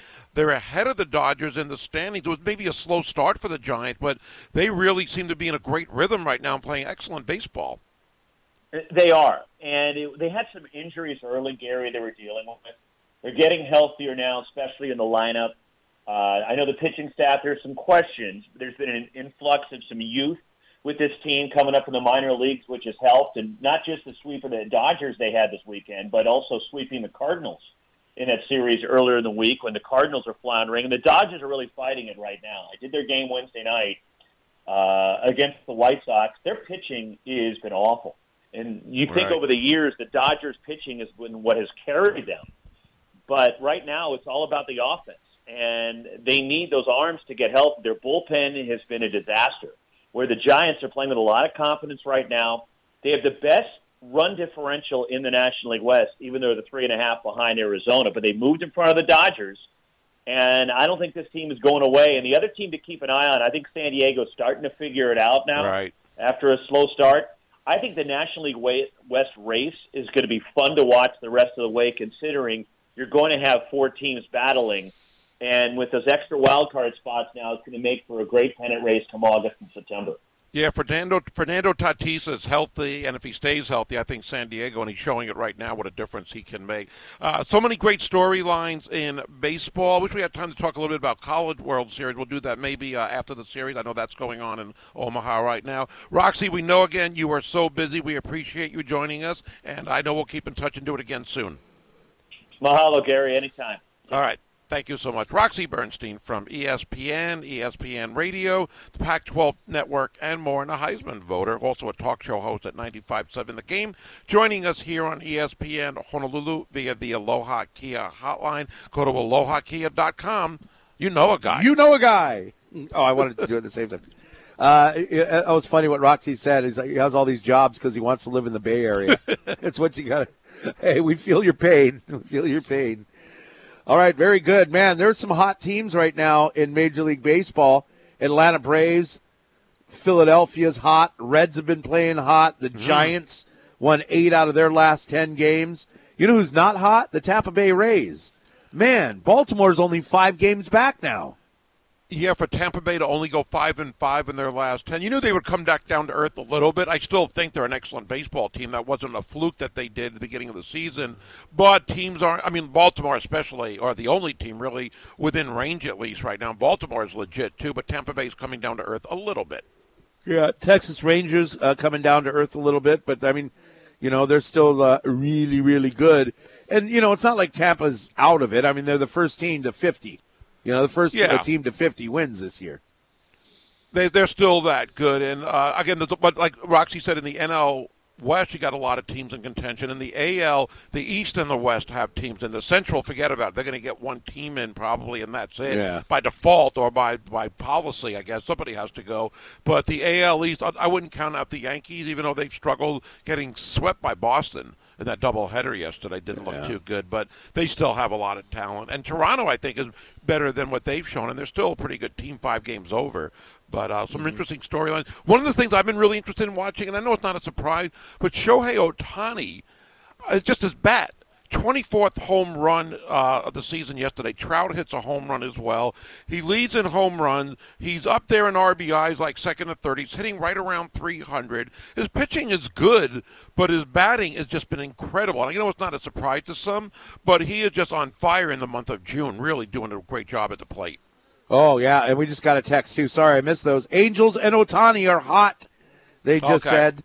Yeah. But the uh, yeah, thank you for that, uh, Doug. I see you out there. Doug says, "Let's go O's, let's go O's." Yeah, Doug Let's is a big Orioles O's. fan. He's a Maryland basketball fan, and I like that. And he thinks I don't appreciate the Orioles, but I have to acknowledge how good they are because uh, I guess I didn't give them enough credit early on. You need to spread the love, Dickman. But yeah, the Orioles are legit, and it's a great story from where they were a few years ago. They were like the Astros, losing like hundred games a year for like a two or three year stretch or close to it, and now they've got one of the best records in baseball. Let's talk. Let's get into. I want to get into. Uh, we- we've been talking about uh, Hawaii and some of the recruits for the football team. Verbal commits, you know. Hopefully now, and somebody else texted in on the Zephyr Insurance text line. Thank you guys. But hey, these are verbal commits. Now Hawaii gets them, right? And so people from the outside are going, well, Hawaii's right there in their backyard. If they're recruiting them, maybe they're pretty good. So now we got to be able to hold on to these guys. So Right. get to get to the Rainbow Collective. Give what you can. Let's keep these guys home. Uh, coming up, San Diego State. Let's get down to the bottom of this. Are they leaving? Are they staying? Should I stay or should I go? Sounds like a good name for a song by the Clash.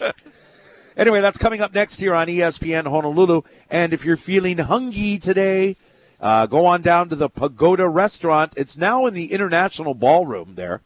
Uh, mention ESPN Honolulu, or just say ESPN. uh, They'll get the deal. Uh, you can get the 750 special for seven dollars and fifty cents. two eggs, Portuguese sausage, rice, or toast. They've got omelets and French toast and waffles and pancakes too. Uh, check out the menu, pagodahawaii.com. Uh, they're open Monday through Friday, 7 to 11, and weekdays till noon. So go have some uh, great kaukau at a great price this morning. This is ESPN Honolulu. We'll be back with San Diego's. We'll be back with San Diego State Sports Talk. That's coming up next.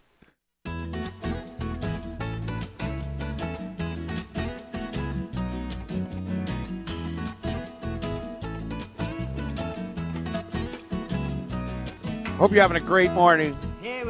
Celebrating Juneteenth. Hopefully, you got the day off. It's Chris Hart, Gary Dickman, the sports animals in the morning, and well, we pretty much get every day off. So it all just runs into each other. Yes. Uh, let's see. Okay, so there's an article at the uh, Mountain West Wire, MWWire.com. And uh, what we heard on Friday, it was like breaking news while we were on the air. San Diego State is exiting the Mountain West Conference. We, we, we had heard that they, and I think it was through social media, they signed a letter of whatever, resignation, if you will, saying, hey, we're going to leave. And we thought, okay, they're going to the Pac 12. And then we wait a couple of days and we look into this thing. And no, they, they didn't. They, they're saying, we intend to leave. Here's a letter. We intend to leave the Mountain West Conference. So if they leave before um, June 30th or before, their exit fee is $17 million. Now, July 1st, if they leave on July 1st, a day later, well, that exit fee doubles to $34 million. You think Hawaii would love to have a share of that 34 million? You betcha. But uh, I don't get what this does. Uh, what is the Mountain West going to do now to respond to this? What are you, what, what, what are you doing as far as these guys are saying? Here's a letter. We intend to leave. That's a, as Gloria uh, Nevarez. Is that her last name, Nevarez? yes. Yes. Gloria Nevarez said, the new commissioner, when we asked her about it, or when Josh asked her about it the other day, she's all, well, I'm surprised they're still here. I came in thinking these guys are gone anyway. So we, we know that you want to get out. And, you know, it wouldn't be smart to kick them out. All you can hope for is that the Pac 12 doesn't get their TV deal done for another 12 days hold on for 12 days and then get as much money as you can out of San Diego State. But I wonder, if, let's say, let- let's say Pac-12 doesn't have their TV contract yet. Right. San Diego State is given notice. It also sounds No, like there's they haven't given notice. There see, that's the difference. I'm sorry to interrupt. okay. They're saying we're going to leave. And everyone's going, "Yeah, we knew that. We know you you you've been chomping at the bit to leave for a few years now." Uh, Which is why that was weird. So anyway, they're giving notice. uh, You know what you can say? They're giving notice that they want to leave. And I think they did ask for another month extension on this. Yeah, yeah, yeah. Weird. no way. Why should the Mountain West give them a month? Well, if you can't get anybody to replace them, that's one way of looking at it. I know where you're going with what you're saying. If they want out, you're out. So Yeah. come July 1st or whatever, you're giving us this notice. Okay, we're going to get a replacement as soon as we can. And if you're left in limbo, well, that's on you then. It's a weird situation they put themselves in because no. Have you ever heard of any school? And many schools leave conferences. I've Mm-hmm. never heard of a school leave a conference without a conference to go to. Yeah, I haven't heard of anything like that ever. yeah. So they're So- asking, like you said, they're and and they have the gall. I love that word. You have the gall to request a month extension on the deadline. You don't get to ask that. Hey, you know what? We want it both ways. We want to leave you guys, leave you high and dry, and then also, you know, we want to not pay that much. Is that okay with you? And give us an extra month to decide or see what Pac-12 does is really what it sounds like for their TV contract. Like you said, It it, probably might not be done in a week and a half, so they want a Right. month extra. Now, what if it's not the Pac-12? What if the Big 12? What if the Big 12 wants them? And we've heard the Big 12 might be the other conference if the Pac-12 somehow doesn't work out for them. Then the Big 12 might be a conference that's looking to expand. With the San Diego State, remember, besides football, their basketball team played in the championship game last year. Right. This year, they're really attractive right now. The market Yes. is not L.A., but with everything they offer, I think it is at a new stadium, good facilities. I guess it sounds like they're an attractive get. But again, if you're not, I mean, if, if, if you got to get invited to the party before you're at the party. People talk about Hawaii going to the Pac-12. You can't go there unless you're invited to that party. And the same thing with San Diego State right now. So it was weird to see that come out the way it did on Friday. And there could be a chance where you know, it's almost like Roxy Bernstein a few minutes ago was saying the Oakland A's sound like a done done deal going to Vegas. It's not a done deal yet. It's very close. San Diego State sounds like they're leaving and they're going to a Power Five conference. Why else would you leave? You're not leaving to go independent. You're going to upgrade your your income by going to the Pac-12 or the Big 12. But to do this, and again, the timing makes sense if you're thinking, why did they do that without a conference? Because the exit fee is a lot cheaper. But if they don't get invited somehow, which it sounds crazy right now, but they haven't been invited yet, uh, they could be left hanging. And I, I wonder. I wonder if the, uh, the but do they have these kind of behind closed doors talks where somebody, whoever the commissioner is for the Pac-12, is saying, "Hey, you know what?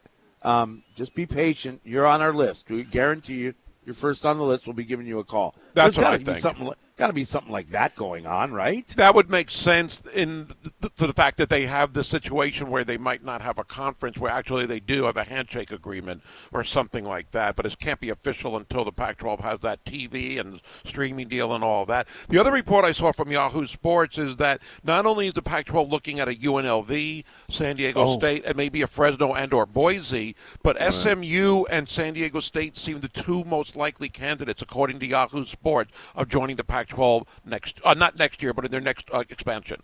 SMU, And think about the market there: Dallas, Fort Worth. That's a big Right. market. Um, huge. so that's I think that's what they add almost more than their football and or basketball teams, which have been okay here and there. Wow. So yeah, so if this, so in, in, there's dominoes that are going to fall. I'm just waiting for them. Yes. in yes. the interest of uh, interesting sports talk, right? Because we could lose San Diego State, Fresno State, and UNLV. I would just be crushed if, if we lost UNLV. I mean, maybe we could just play them every year in some kind of uh, you know rivalry game, right? Probably could. You know, I mean, you know, just play them as often as uh, New Mexico State. I'm sure they'd like to play us. Yeah, well, UNLV, just like a lot of Mountain West schools, plays the Pac-12 two, three times a year in non-conference. So if you join the Pac-12, we can do the same thing with the Mountain West, play two of those, two or three of those schools. Right. So maybe that and, could happen. And Fresno State, I mean, the, the, we we've played uh, no team more. Does that make sense? Than Fresno State. yeah, That's the team. That's our op- opponent we played the most in UH football history, is Fresno State, and to have those guys leave, then what do you do? So what do you do if you're the Mountain West Conference? Well, I think in today's you go back to what you used to do years ago, and have uh, like 16 teams, get as many teams as you can, because all these other the power conferences are going to they're going to be cannibalizing themselves, right? The Big yeah. Ten or Big Twelve are going after the Pac-12 schools. They're the they seem to be the weakest, so they're going to they're going to take as many of those guys. Uh, Basically, you're going to have when all is said and done, is you're going to have some group of five, or maybe by then it's a group of four conference teams, right? The Fantastic Four, we'll call them. yes. and then you're going to have the SEC and the Big Ten, I hate the thought of that. And or even- you've SEC. this- I'm sorry, or SEC, Big Ten, and Big Twelve. That's it. No more Big East. No more a bunch of stuff. Well, there's no Big East right now in football, but even um, Right. the, the ACC we hear is in maybe danger. Yeah, and they've got I think 16 schools right now. And you know, in basketball, they used to be dominant, not lately. Football, they have Clemson, and they're obviously the best team. But you've got a North Carolina here and there, Florida State's sort of coming back. Yeah. But you don't. It's st- still, it's a conference that I would never think would lose big time school or have a chance of just totally disbanding. But again, Lisa Horne said what you said for years on our show Friday. Lisa was making it like it's going to be the SEC, Big Ten, and they're just going to expand. They're going to be, they'll be the two super conferences, and that'll be almost it. I don't know Scary. if you're gonna have.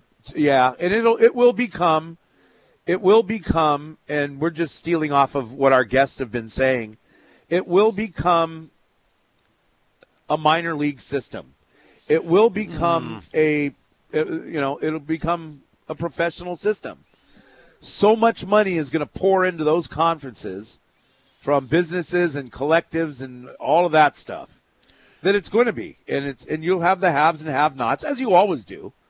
And you know, will will we be one of the have-nots because of a location? Probably, but I don't look at it as a have-nots. It's really going to be two different leagues. I I hate that. It, not that it scares me. I love college sports. We all do. And the setup that they currently have maybe isn't perfect for basketball and football, but it works. For the most part, it works. And if you have more separation from the group of five mid majors and the power five, it's not good for college sports. It's not good for the fans, at least. It's good for money for the schools that are going to make more, but then you're having more separation. And I think it's pretty good the way it is. So it really kind of concerns me that it might go away. And it looks like it's Yeah. headed that way, especially in football. and that's why, and that's why you, you know what? Uh, Uh, we'll get into this uh, coming up next. We got to go to break here, but that's why you need to make the Mountain West Conference as big as possible. Now, in the back in the day, having 16 teams didn't work out. It was like you're spread too thin. But uh, it's, uh, as Bob Dylan would say, the times they are a changing. Hey, uh, check out ESPNHonolulu.com or uh, our YouTube channel and join Cole Mousoff for the latest edition of Athletes with a capital Eats. It's actually Athel Eats. And check it out. Latest episode features a um, former University of Hawaii volleyball player. Um, I'm sorry, I, I, I, I lost it. It's, it's right in front of me, and something's going on with my computer. Uh, Kanai Akana uh, sits down with uh, Cole Mousoff, and you can join him. Uh, they're going to be eating down at Asahi Grill. You can find out about that place too. And uh, check it out Athletes with Cole. Brought to you by Central Pacific Bank, Hawaii's best bank.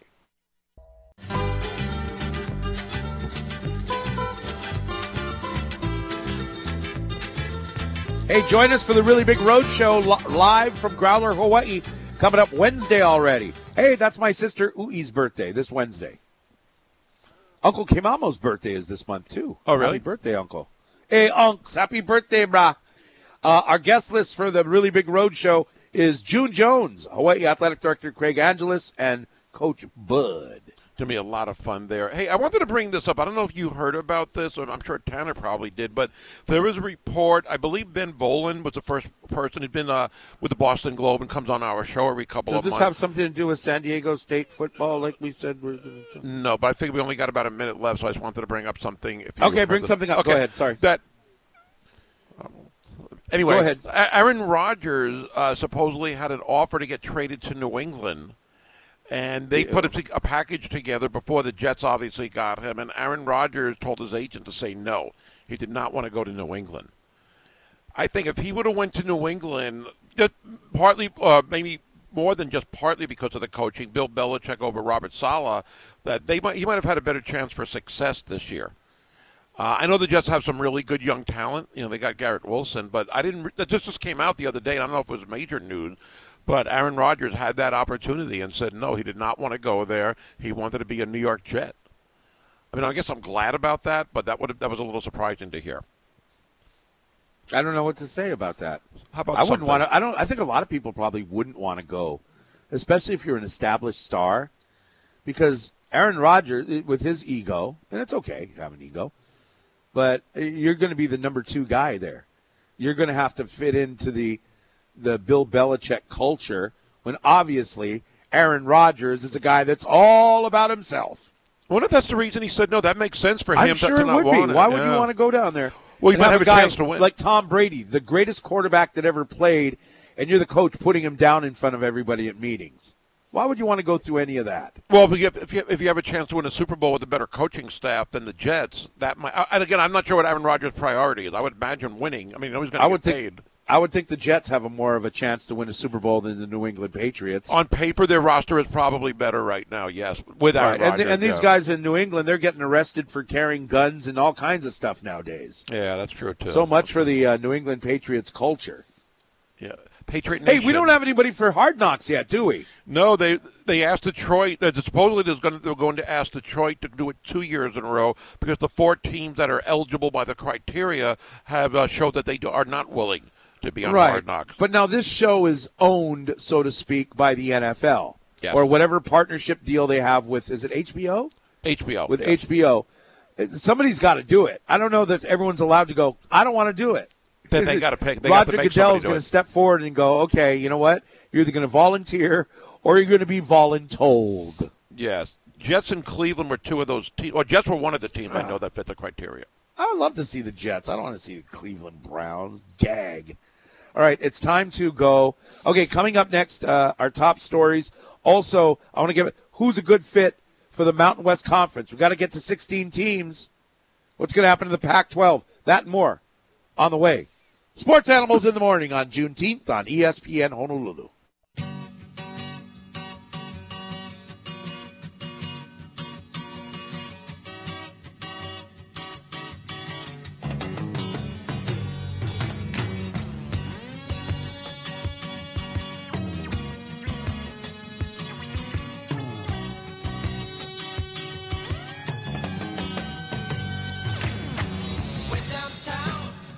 Top things to know on this Juneteenth. Congratulations to Wyndham Clark.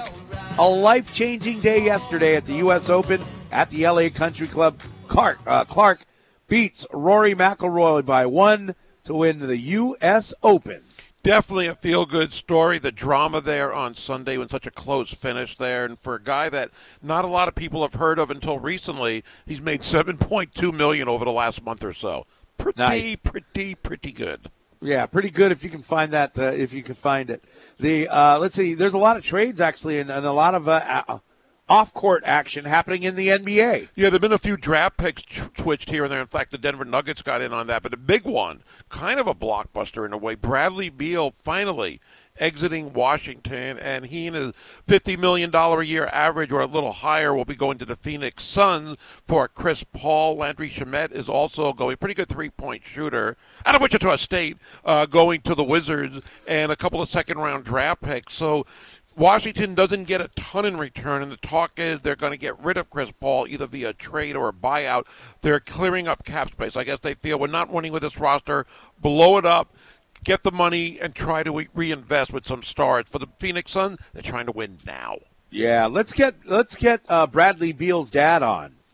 Larry, Larry, Mike, talk about his son's success so far, and that they're not related. I I think distant, No. distant relative, not not father son.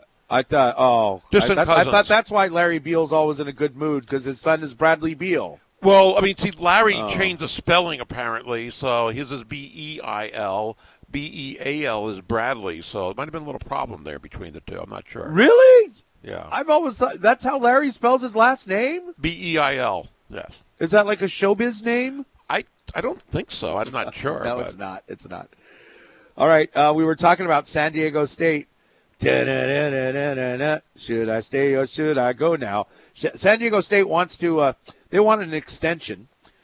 Uh, they want they, they want to leave. Hey, everyone in the Mountain West, we want to leave you because we're just better than you are. And uh, they got a little attitude when they got that little stadium. So now they have like attitude. They're all, we want to leave. Uh, but you know what? If you're going to fine us, we don't want to pay that much. So can we have an extension?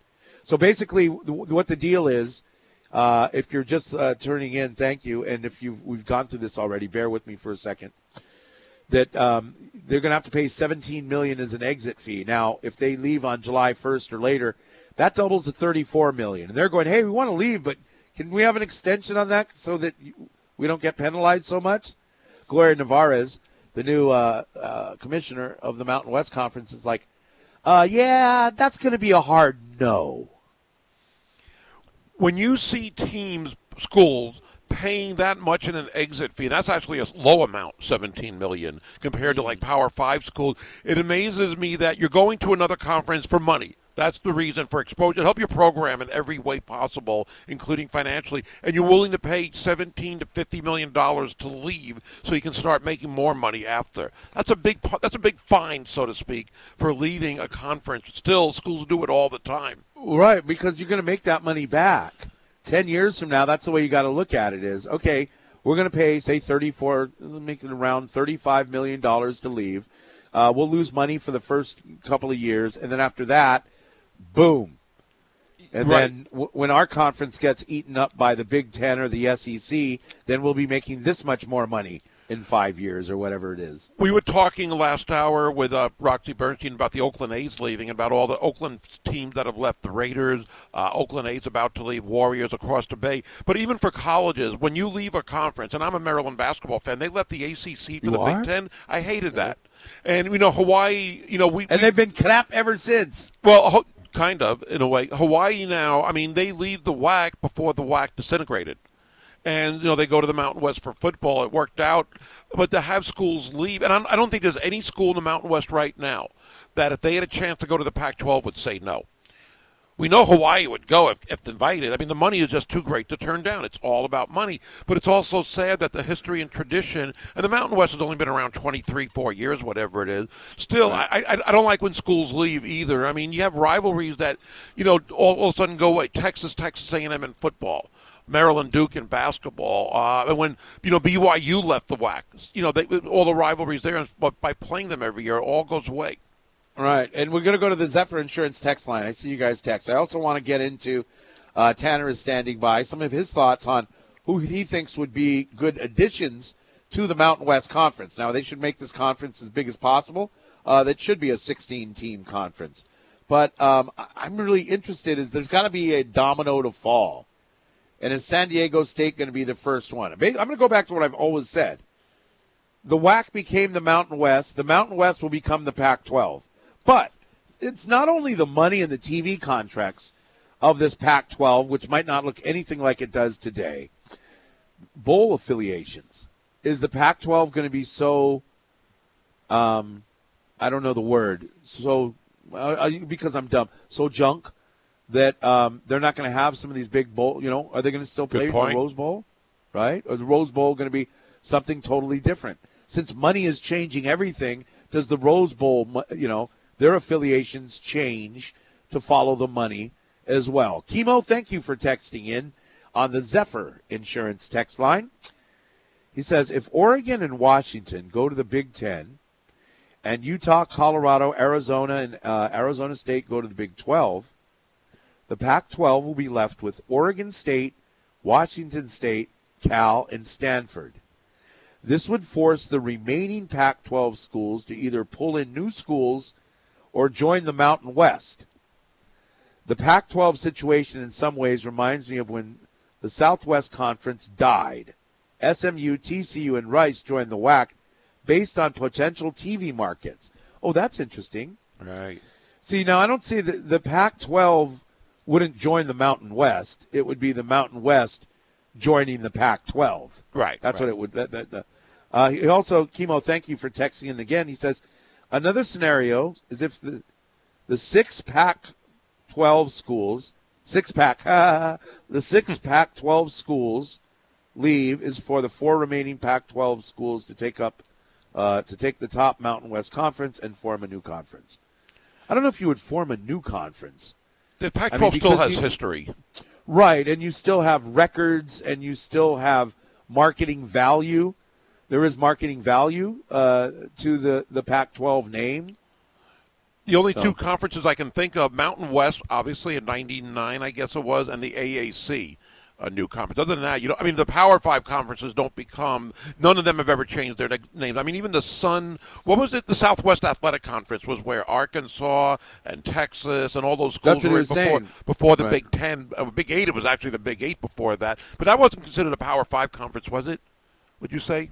I don't know. It's before my time. Yeah, almost before mine in a way too. But again, a I Power you're Five like, conference. hey, they got this new coach named Be- Bo Schembechler. Uh, I don't think the Pac-12 will ever totally go away. That name will probably be around forever, probably, but no, nothing's guaranteed, as we know. Okay, here's one. It says, uh, "Thank you guys for texting in. Thanks for listening today." It says, "If Las Vegas, Fre- meaning UNLV, Fresno, if Vegas and Fresno does leave, it doesn't look good for Hawaii's travel. Will be farther away, not good at all. Las Vegas, meaning UNLV, leaves San Diego." Is going to hear teams to replace them: Cal Poly, Portland State, UC Davis. But if that happened, the travel wouldn't be worse. Uh, even if, let's say, you go to the you go to the Texas and take any of those Texas schools, going to going you go to New Mexico pretty much in football every uh, once every four years, I guess it would be. Well, now it's going to be a little different. Uh, Right. But so, Dallas is a easier flight actually, so I don't know if the travel, even though it's a long flight, it's seven eight hours to Dallas from here. Is Um, it cheaper? Is it cheaper to fly to Dallas than it is to Las Vegas? No, no, it wouldn't be. No. Oh, really? Oh, okay. yeah, Vegas is Because I know they pump those Vegas prices up a little bit. Well, the, in the summer everything goes up, but I'm pretty sure uh, I've flown to Dallas a few times on my way to College Station, Oh, and sidebar, sidebar. Did you see that Hawaiian Airlines was having the big flash sale? They had like eighty-five dollar one-way flights. I saw the email on it. Yes, yes. Oh, you should have looked at it because they had New York ones. Oh, they did. At like not eighty-five, but it was no, like no. You think two oh, hundred yeah. something or something like that. Right. Those, great deals they have every now and then. Sure. Anyway, Sure. back to the subject at hand. Ye- yes. So I mean, again, if, if let's say the Mountain West loses a couple of schools, then I, a lot of us are thinking or wondering, you know, what is, where do they go next? So you would think you're going to go to another Group of Five conference, whether it's the Sun Belt Conference USA. Uh, for, for FBS schools, I don't think you would ne- necessarily get an FCS school to jump up, but there's always that possibility. But again, if you get maybe any of those Texas schools, uh, geographically, it's far, but it's probably an easy flight. And, you know, you and I talked about it, I think, on Friday about some of those schools actually having some decent football teams every now and then, like North Texas. They were at Conference USA. They've had some success. Texas San Antonio, I think, has been okay here and there.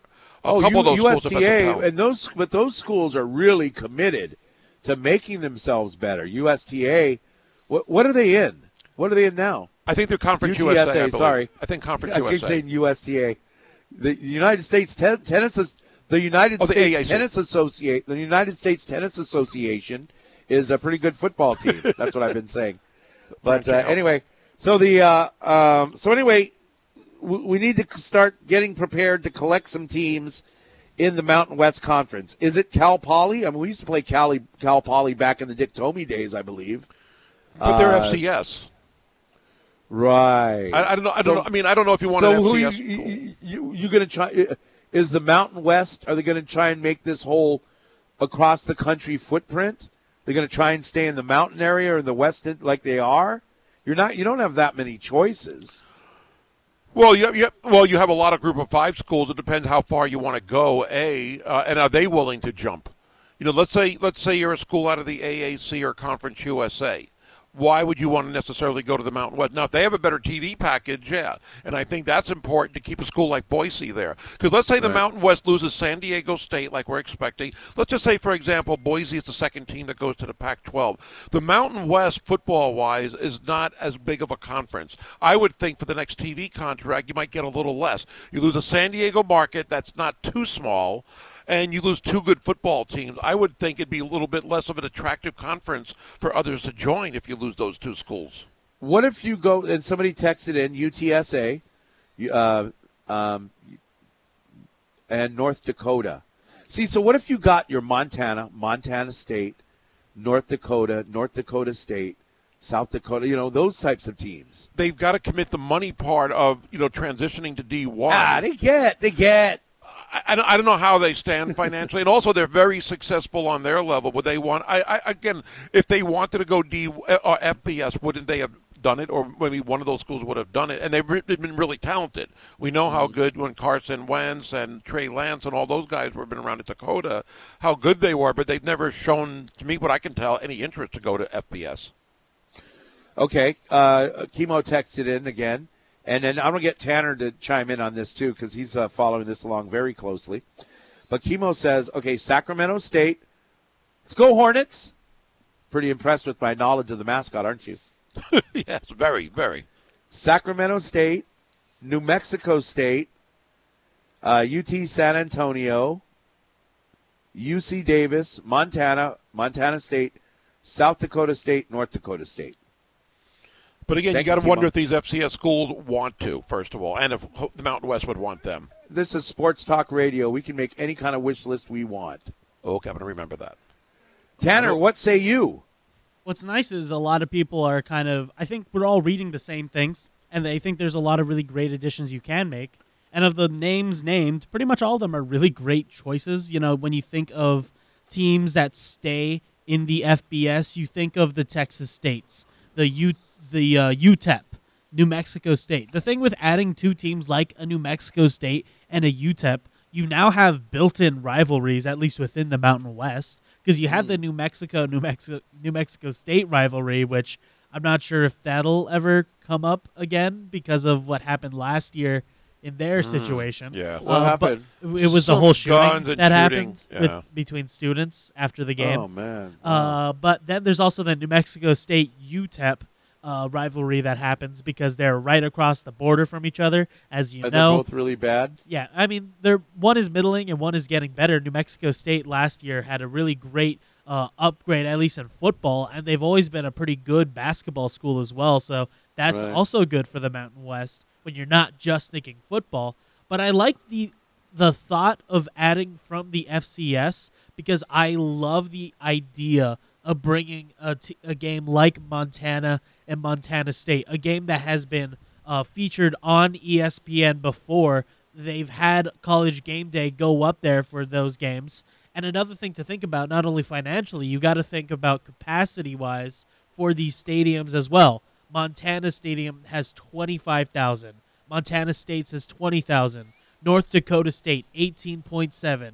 South Dakota State 19.3. Sacramento State has 21,000 apparently as well. So, you look at a lot of these schools, I like the idea because they have the ability to have a lot of really great seating and all it's pretty much is up to is whether or not like what Gary said if they want to make that jump. I think a lot of people would be slightly adverse to a North Dakota or South Dakota State just because of how far it is. But if you consider Texas State, they all lie right right around the same uh, Yeah. vertical line Uh-huh. as Sure. well. So if you're considering one, you probably have to start considering the other. Yeah, I like it. And you know what? They're proven pro. They're they're. It, I, you know it's FCS, but I These mean are they're all proven programs. proven programs, and they're, you know they're known. And Montana and Montana State, that would be cool because then you can go up and see the Yellowstone Ranch. And Huh? also with Sacramento John Dutton and, and uh, those guys up there, we can you know go ahead and visit them if you're Who's on a John road Dutton? game. I was also going to say John for Sacra- Dutton is the John Dutton is the uh, the owner, uh, the guy who's trying to save the ranch from the people who are trying to take it over. Oh, you know a lot about the Yellowstone Ranch. Well, it's a, Impressed. se- it's a TV series. Oh, okay. I thought it was. Oh. You never heard of the Yellowstone? I've heard of Yellowstone. I didn't. I thought Yellowstone Ranch was something you know definite that was actually in the news. I know Yellowstone. I didn't know. All right, Tanner is chomping at the bit to finish up. Go ahead, Tanner. What I wanted to say was the good thing about adding a Sacramento State is because you do you, we're going to lose San Diego State. So you think of Sacramento State and you think of the market. I mean, it's the capital of California. So you add a school like that, and I know a lot of people in the Sacramento area that do follow Hornets football very closely. Ah. So that's also adding another big market, adding another California market, especially after losing such a big one like San Diego. And there's been uh, there uh, we played their baseball team a number of times.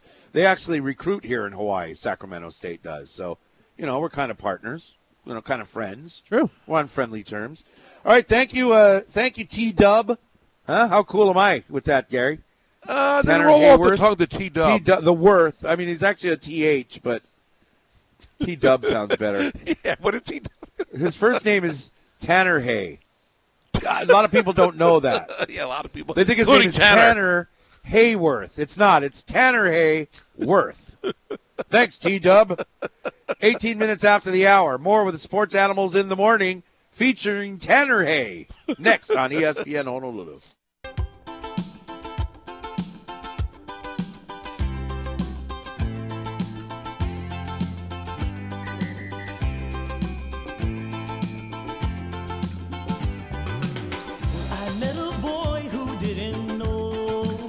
We've been talking conference realignment because it's always in the news, mainly because of the San Diego State news, and we got an And interesting. it's always text on this. changing. It's always changing. Yeah. Never a surprise, and it never dies down. Uh, here's Yeah. a text. Some, somebody's saying, uh, first he was talking about Angels and Ohtani are hot from earlier, but he says, "Are you guys serious? We we're oh, we don't joke about anything. We're always serious." uh, he says we need to take teams based on football entries in the conference, right?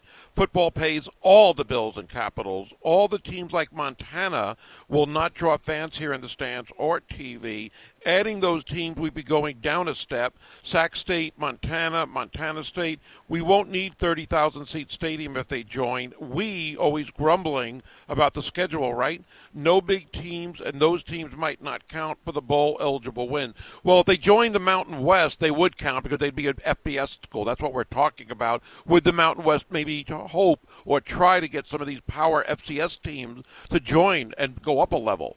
Uh, If they do, you still have the games counting for bowl bowl eligibility. Okay, so if Hawaii, because people in the know who are, um, you know, football fans, they'll know that North Dakota State and Montana and Montana State, these are really good football programs at their level. If people are going to watch us play them, don't now don't steer off the side of the road. I'm just going to say this because it just thought came little thought came in my head. What if Hawaii just goes to FCS so that you can play all of those teams and join those conferences? Will I people think, not watch it because it's FCS, but they would watch it if it was an FBS game, same opponents? some would, some would not watch because it's not the same level of football. Some I don't know Yeah. what amount, but Yeah. financially, I don't know if it makes as much sense because one thing you're probably not going to have to pay the travel subsidies to these schools if they're FCS, but are those schools going to be able to afford to come here? If you're Yeah, an FCS school, not They making not- any any yeah. of the revenue that you normally get. Yeah, and they might be fine with being in the FCS and dominating on the FCS level. But thank you for texting in the Zephyr Insurance text line at 808 296 1420. But you are partially right that football is the moneymaker, right? Sure. That's why whenever you're talking about conference realignment, people talk about they're, what they're talking about is football. Now, in the case of San Diego State joining the Big 12, they're you know in the Big 12 and the ACC and some of these other ones, their basketball teams are selling out 20,000 seat arenas or 15,000 seat arenas. And so San Diego State has always been a good basketball program and last year you mentioned that they were they were the runner-ups. I mean, they uh, almost won a national championship in basketball. So that's a, that's a that's a little something else that you bring to the party is you have a you have a big enough city on the West Coast and you have a good basketball team. The football program's good too. So your football program's good, basketball program's good. You're on the West Coast. It's just it just makes sense. Yeah, and I think when the when the texter was saying about all those schools, Montana, Montana State, Sac State, I don't think any of us are sugge- suggesting that the Mountain West gets three or four of these uh-huh. Oh. FCS schools. Maybe if those are the schools you could choose to get one or two to join the conference. If we lose one or two on that, Yeah, I sorry. I, I just got a text. Thanks, Chris. I just crashed. sorry. Sorry about that.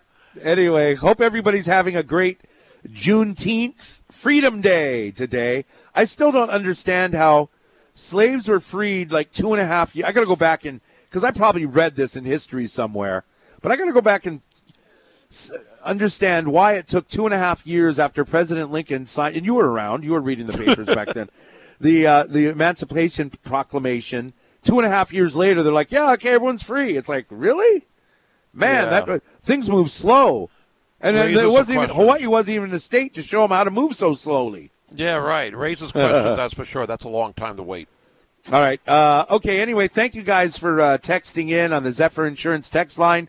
Uh, hope you're enjoying. Hope you got the day off. I I saw some sad news, and I mean sad as in something happened that could have been prevented. And I'm not talking about, you know, a student athlete, an 18 or 19 year old student athlete that made bad choices. I'm talking about a 69 year old man, a legend and a fixture at his school and state, who made a horrible decision. And it's actually, he's made a series of them. Bob Huggins over the weekend resigned as the West Virginia basketball coach. What an ugly situation it was at the arrest scene. It, it was. He was in Pittsburgh, which isn't too far away from West Virginia, and his SUV was stopped at an intersection. He got pulled over. They investigated. I guess his tire was punctured, you know, broken up or whatever, and he was just It was sitting there. shredded. His tire was shredded, Shredded. which means he was dri- he got a flat tire and he continued to drive on it. Yeah. He probably had no clue at what was going on. his blood alcohol level was more than double the legal amount, and he knew that was bad news. Even more so because a month or so ago he said something on a podcast, I believe, in Cincinnati, and he got suspended for the first. I forget how many games of the season he was going to be suspended for. So he resigns. You know, he he, he did the right thing. Unfortunately, I, I've been a Bob Huggins fan for a long time.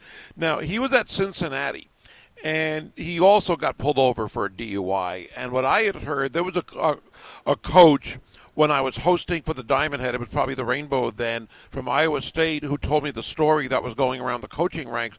Even Rick Pitino, when he was here this past December, that story came up, and he acknowledged it that the athletic director at Cincinnati did not like Bob Huggins. One of the reasons, main reason he left, went to Kansas State first before West mm. Virginia, and she set him up she knew he'd be drinking at whatever club or bar he was at and told the police to watch out for this alleged drunk driver at whatever time he might be leaving.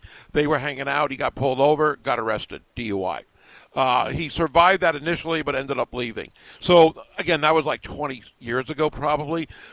Again, no excuse for what he did, and I'm glad he said he let everybody down, including himself. You know, he, he acknowledged it instead of trying to fight it or make up some dumb excuse and things like that. It's still on the basketball court. He is a Hall of Famer. I think he's like the third, third or fourth all-time winningest coach. He's up there.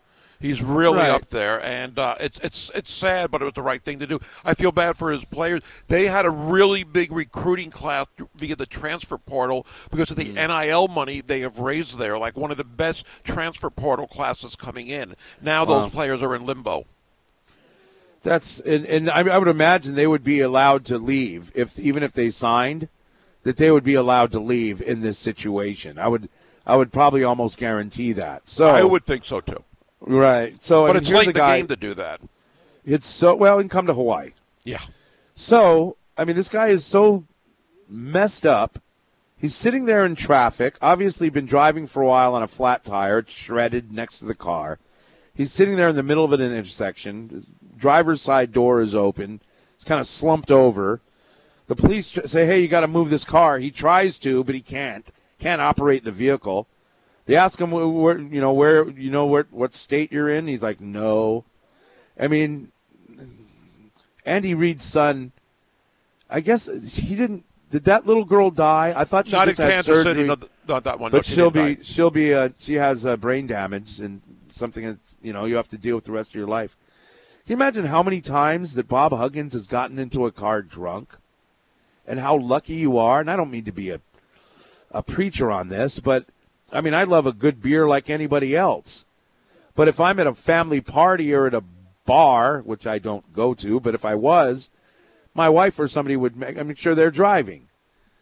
I mean, I like to have a beer at home. I mean, this is the exact reason. I mean, how scary it is. You could, you could have killed somebody. He could have. You could have ruined a family for life. How time after time after time. How hard is it just go, hey, give me an Uber? Well, he's in fairness, this maybe happened at eight, that. This happened at eight thirty at night, which means he was probably drinking at lunch. Well, we don't know that. I mean, you know, maybe he has taken Ubers before, maybe for whatever reason, a different. I mean, we don't know. Either way, he was wrong. You're, but I do agree. It's not the only time when he got caught that he's probably done it. Still, I mean, again, he he took the high road in the aspect that he resigned pretty much immediately, took total ownership and responsibility for this, broke Yeah. down talking to his players. He Yep. did the only thing he could really do to help the program, if there's any such thing that can help them now. Still, it's a tough situation. But again, on the court, again at Cincinnati, I think he went to 11 out of 15 years, the NCAA, and at West Virginia, something like 10 out of 12. He's been a very, very good coach on the bas- on the, on the college level. I love what he's cared And about. And not a players. bad guy. Just Yeah. making stupid decisions. Yeah, and you know, one of his former assistants was Billy Hahn, who was a good friend of mine who just passed away last month. Oh, Uh, no. But he was on our show a few years ago, and I uh, he was assistant at West Virginia after leaving Maryland. And I said, "Why don't you guys ever come out here for the Diamond Head?" And he said, "He said it's all because of Bob Huggins. He will not fly that long. He doesn't want to get on a plane for 12 hours." And that was the reason they never came here. I guess they were invited over the years. Yeah. All right, it's eight thirty-one. Uh, oh, somebody texted in uh, on the uh, Zephyr Insurance text line. Have you talked about the All-State boys volleyball team? Well, yeah, it's basically made up of uh, Kamehameha, Punahou, and Moanalua players, And they sprinkled in a couple of Iolani guys, just to be fair. It was just dominant by those teams, volleyball in Hawaii. But uh, yeah, player of the year, Gatorade player of the year, Kainoa Wade. And uh, of course, uh, on Friday, he verbally committed to play for the University of Hawaii. And I think that was uh, kind of the deal. It's like, uh, this is my house. You will play for my team. And, you know, he's six. Is he six eight? Is that what Six they're eight, listing six eight right But- now as a sophomore. And so he's still growing. Charlie. Oh, he's a yeah. sophomore? Yeah, he's only a sophomore. Why is he committing two years out? It's a Did verbal Charlie commit. do that so people stop trying to commit him on the mainland? Well, it's- I mean, just, probably that's part of the reason I would think, just to make sure everybody realizes that. But yeah, yeah, people from Pe- people in Penn State and stuff. They're like, uh, or Ohio State. They're like calling Charlie's house. He's all, "Hello, I'm the Hawaii volleyball coach. Stop calling my house." You would think he'd be a hard guy to flip from his verbal commit. It happens in a lot of sports, but I don't think you're going to get the coach's son unless unless Charlie cuts his allowance, cuts his allowance, No, and he can threaten him. No, no, no. Right now, right now, um, Kainoa Wade is like, Dad, what's my NIL? Give me what's the NIL deal? I'm not mowing lawns an anymore. NIL. I'm not washing You have your car. own bedroom. Yeah. it's 8:33 with the Sports Animals on ESPN Honolulu. Happy Juneteenth. We'll be right back.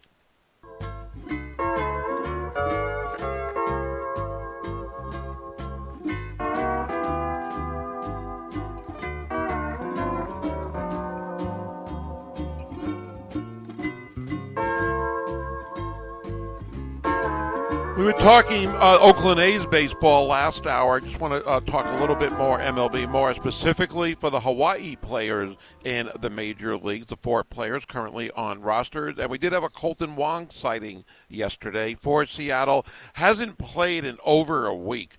Uh, he just hasn't been able to crack the lineup with that batting average. He does bat ninth yesterday, does go one for three, struck out twice, and his batting average, I think, went up a few points to 157. Still mm. not where you'd want it to be.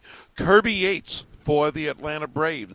Seems like every time he pitches, it's usually the sixth or seventh inning and it's for exactly one inning. He pitched the seventh yesterday, let up three hits, let up one Oh. earned run. Not too bad. His ERA went up to 3.42. The Braves did win that game rather easily, but he did let up that That- one run. That's a great gig, man. You're like, okay, couple times a week, I'm going to throw for one inning. I'll throw out, you know, maybe 15, 16 pitches, and then go back and sit down for the rest of the week. Yeah, pretty easy work. I, I mean, I'm sure he wants to play more, but Yeah. anyway. Okay, so uh, what? Uh, who else? Isiah kind of Falafa, uh, or? Falafa, Falifa. Now we're hearing it the right pronunciation. He went 0 for 3 yesterday. The Yankees had a doubleheader against the Red Sox. He played in game one, 0 for 3, batting average at 233. But on Friday, however, uh, he played in the field and also pitched one inning when the Yankees uh, did not do too well against Boston. He let up only two hits, no runs, or yeah, no runs, and his ERA went down to a 9.0, which is still pretty high. His second outing of the season. His. ERA. Josh- Really- hey, we're going to need you to get that uh, that ERA down, uh, you know, from a nine to a six or something. Yes, get it down a little by little, I guess. Now, Josh Rojas. But but he before Yeah. you go to Josh Rojas, Kiner Falefa, he did something good. I saw on um, like a, a game winning scored a run or something. He stole saw him at home plate. They made a big deal about it on Sports Center. he stole home against the Mets the other day. Uh, the, was the Yankees. Against who? The Mets. Who? Well, the team that beat the Yankees that day, the Mets, yes. uh, I think he scored. I think the third run. He actually walked, stole second to throw into Oh, I thought it was at the end of the game. It was like the seventh inning. I think it was. Uh, Still, he- how often does someone steal home during the season? it's the first time a three Yankee has done it. I think in like six, seven years, something like that. Woo. So it's very rare. So that was kind of cool, and it did, it did kind of go viral, especially here, but even nationally, because you don't see it that often. You're right. So he got his pitching appearance. Also, Josh Rojas for Arizona. You know his batting average is starting to go down. Came in as a pinch runner. played third base, went 0 for 1 with a walk, batting average of 235, but he also pitched because uh, the game was a blowout. They lost to Cleveland 12 to 3. He pitched the ninth inning, did not let up a run, did let up one hit. His ERA, he leads the majors, by the way. Josh Rojas leads the major leagues with an ERA of 0.0. Nobody in the major leagues, Chris, has a better ERA than Josh Rojas. I can't imagine him not making the All Star team as a pitcher. Wow. Now, you know I'm joking. That's awesome. Oh, sorry. I figured you would be the one to know I'm joking more than anybody else, but Oh, I'm sorry. I lost my mind for a moment. I thought you were talking about something else. you ERA. visit the I get it. Bahamas? Ah, because he just had. I just went to the Bahamas, but now I'm back. oh, because he has a nine ERA. I get it. no, no, his ERA is a zero, so he leads the major league, but he's only pitched like once or twice, twice, I believe. Who has a nine? I'm having trouble following along on this. report. Isiah has a 9.0 ERA, Isiah who? kind of falapa. And mm-hmm. Josh Rojas has a 0.0 ERA, the best in baseball. You can't get any better than what Josh Rojas has done. Now, he hasn't pitched as many innings as some of the other pitchers, but I think he's pitched two innings. That's a good sample size. I get it now. Sorry. Uh, but yes, I am back. All right. 808 296 1420. You can call in or you can uh, text in to the Zephyr Insurance uh, text line.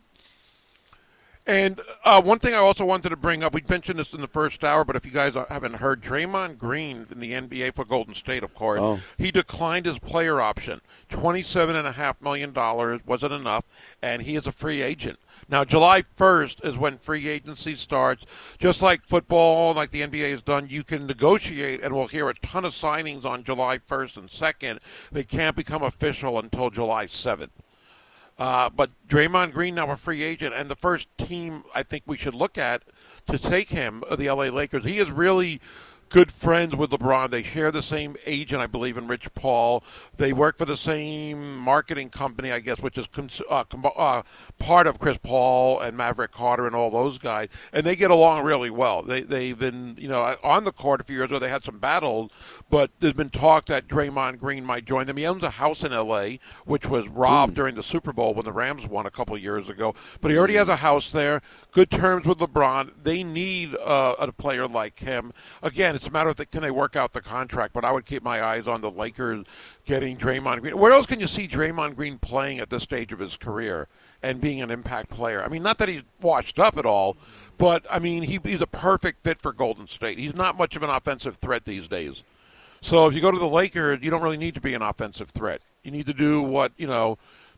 LeBron and Anthony Davis And you- aren't as good Right. at. Well, Anthony Davis, good defender, but you can be that kind of a player and fit in perfectly there. Well, what happened to LeBron? LeBron used to be a great defender. He's on the all defensive team and I, that kind of stuff. I don't think he's bad. I don't think he's bad. I just think again w- with age, even though he's still statistically pretty pretty good to say the least, I, I don't think that's his strength anymore. I remember the Lakers. Uh, have had a pretty bad defensive team the last few years. There have been times when LeBron, I don't want to say quit, but there have been plays, and I've seen him on Sports Center and other places where he's just not giving it all on defense. Maybe just saving his body a little bit, mm. but you know that's not his strength like it might have been. Anthony Davis, when mm. healthy, great defender, rim protector, rebounder, but Draymond Green would be a great addition for them. I mean, you have uh, mm. uh, Rui Hachimura coming off the bench or Vanderbilt, mm-hmm. and you start mm-hmm. LeBron, Anthony Davis, and Draymond Green. Not a bad front court. Yeah, very good. Okay, it's quarter to nine here, and uh, I want to let you know. Oh, remember, uh, check out our YouTube channel or ESPNHonolulu.com. Athletes with a capital Eats uh, features Cole Mouseoff, our guy, and uh, this uh, this month he's uh, sitting down with former Rainbow Warrior volleyball player Kanai Akana, and they're having some grinds at Asahi Grill. So check it out for some entertaining sports talk, and it's brought to you by Central Pacific Bank, Hawaii's best bank.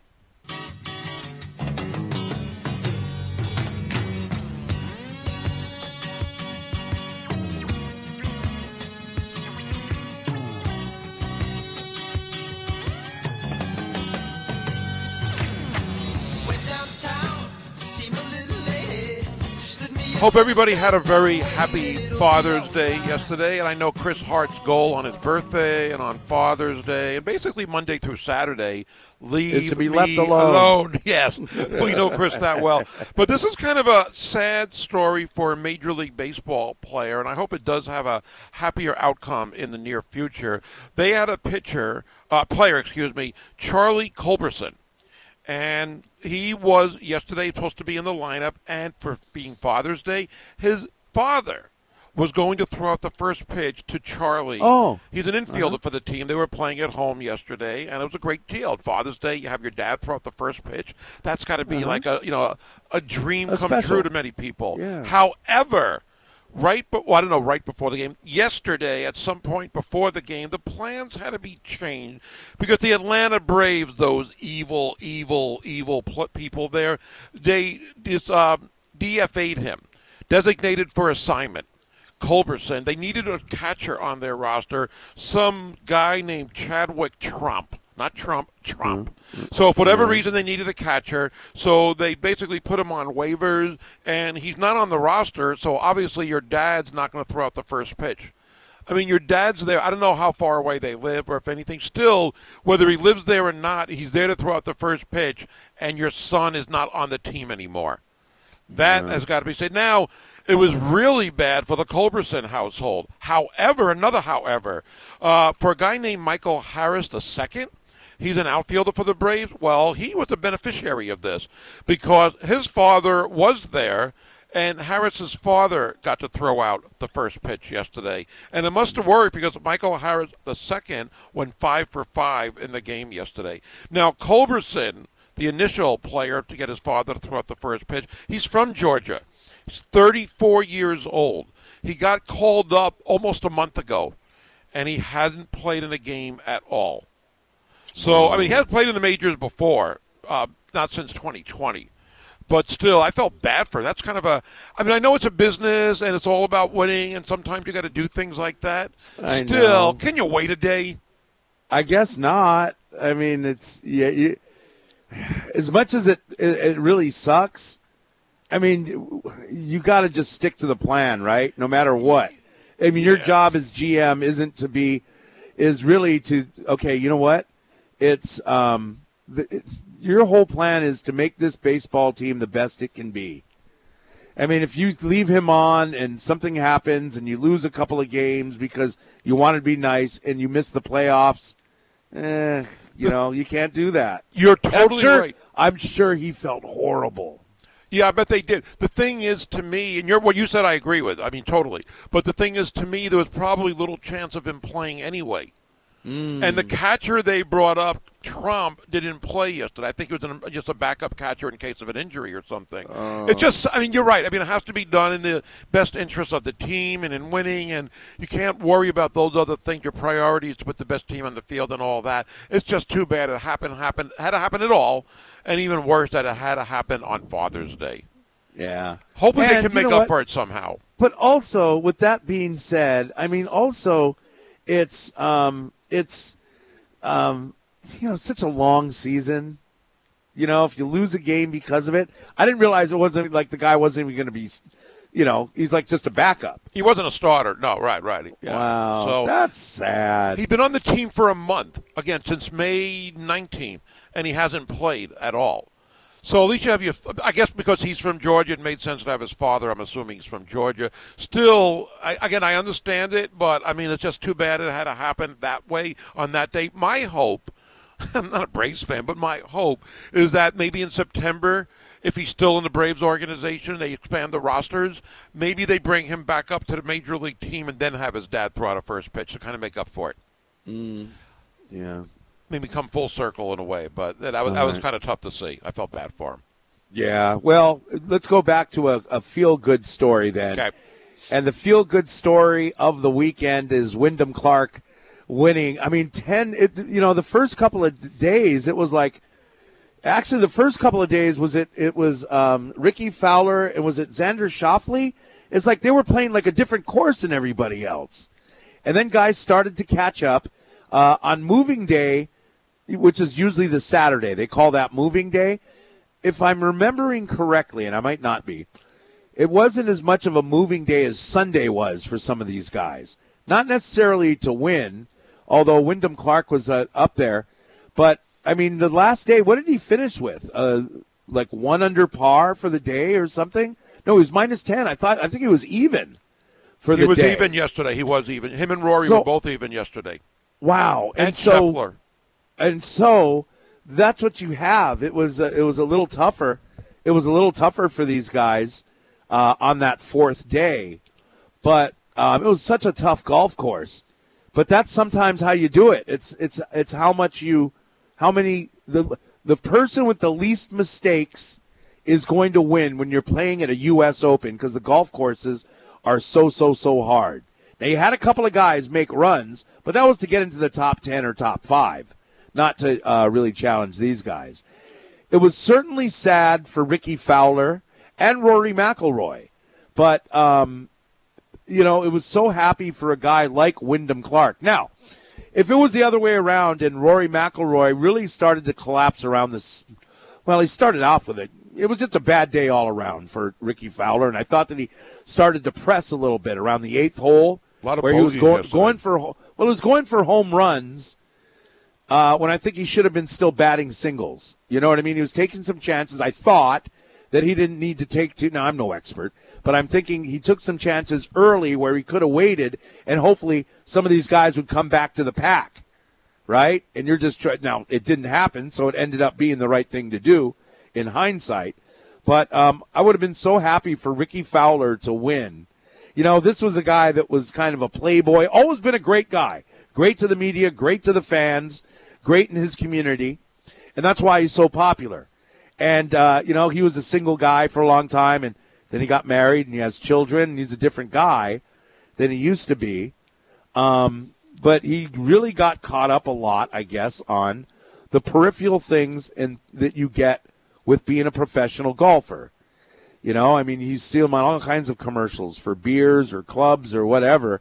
Uh, he's on it, and then he uh, finally made the decision. You know what? I'm tired of losing. I've been losing for five or six years. I to get back, and he's done great this year. He seems to always be in a top ten, and it would have been great to see him win this. But like you said earlier, it was nice to see his reaction uh, when he didn't win. He was just he was polite and said, "You know Yeah, what? I came yeah. close." I'm sure he went home and he's devastated. I mean, but it's tough. It's tough to lead something like the U.S. Open from wire to wire for four days straight. But And he did it for three. over, five Right. over in the final round. Yeah, he did it for one, but it was a great story and a life changing moment for Wyndham Clark. Um, you know, to finally start winning, a guy who's just been who's just been just suffering still today, still mourning his mom's death from ten years ago. He's still mourning, and it was great to see though, and that's what we love about golf. We root for our heroes, but also at the same time, here's a guy that had a life changing day, and we celebrate Wyndham Clark today. I wonder how wonder how he's feeling today. I wonder what he's doing. Anyway, that's all the time we have. Let's talk sports with Kanoa Leahy is coming up at noon. Off the bench with uh, uh, Hunter Hughes and Josh Pacheco at three o'clock. We'll see you tomorrow.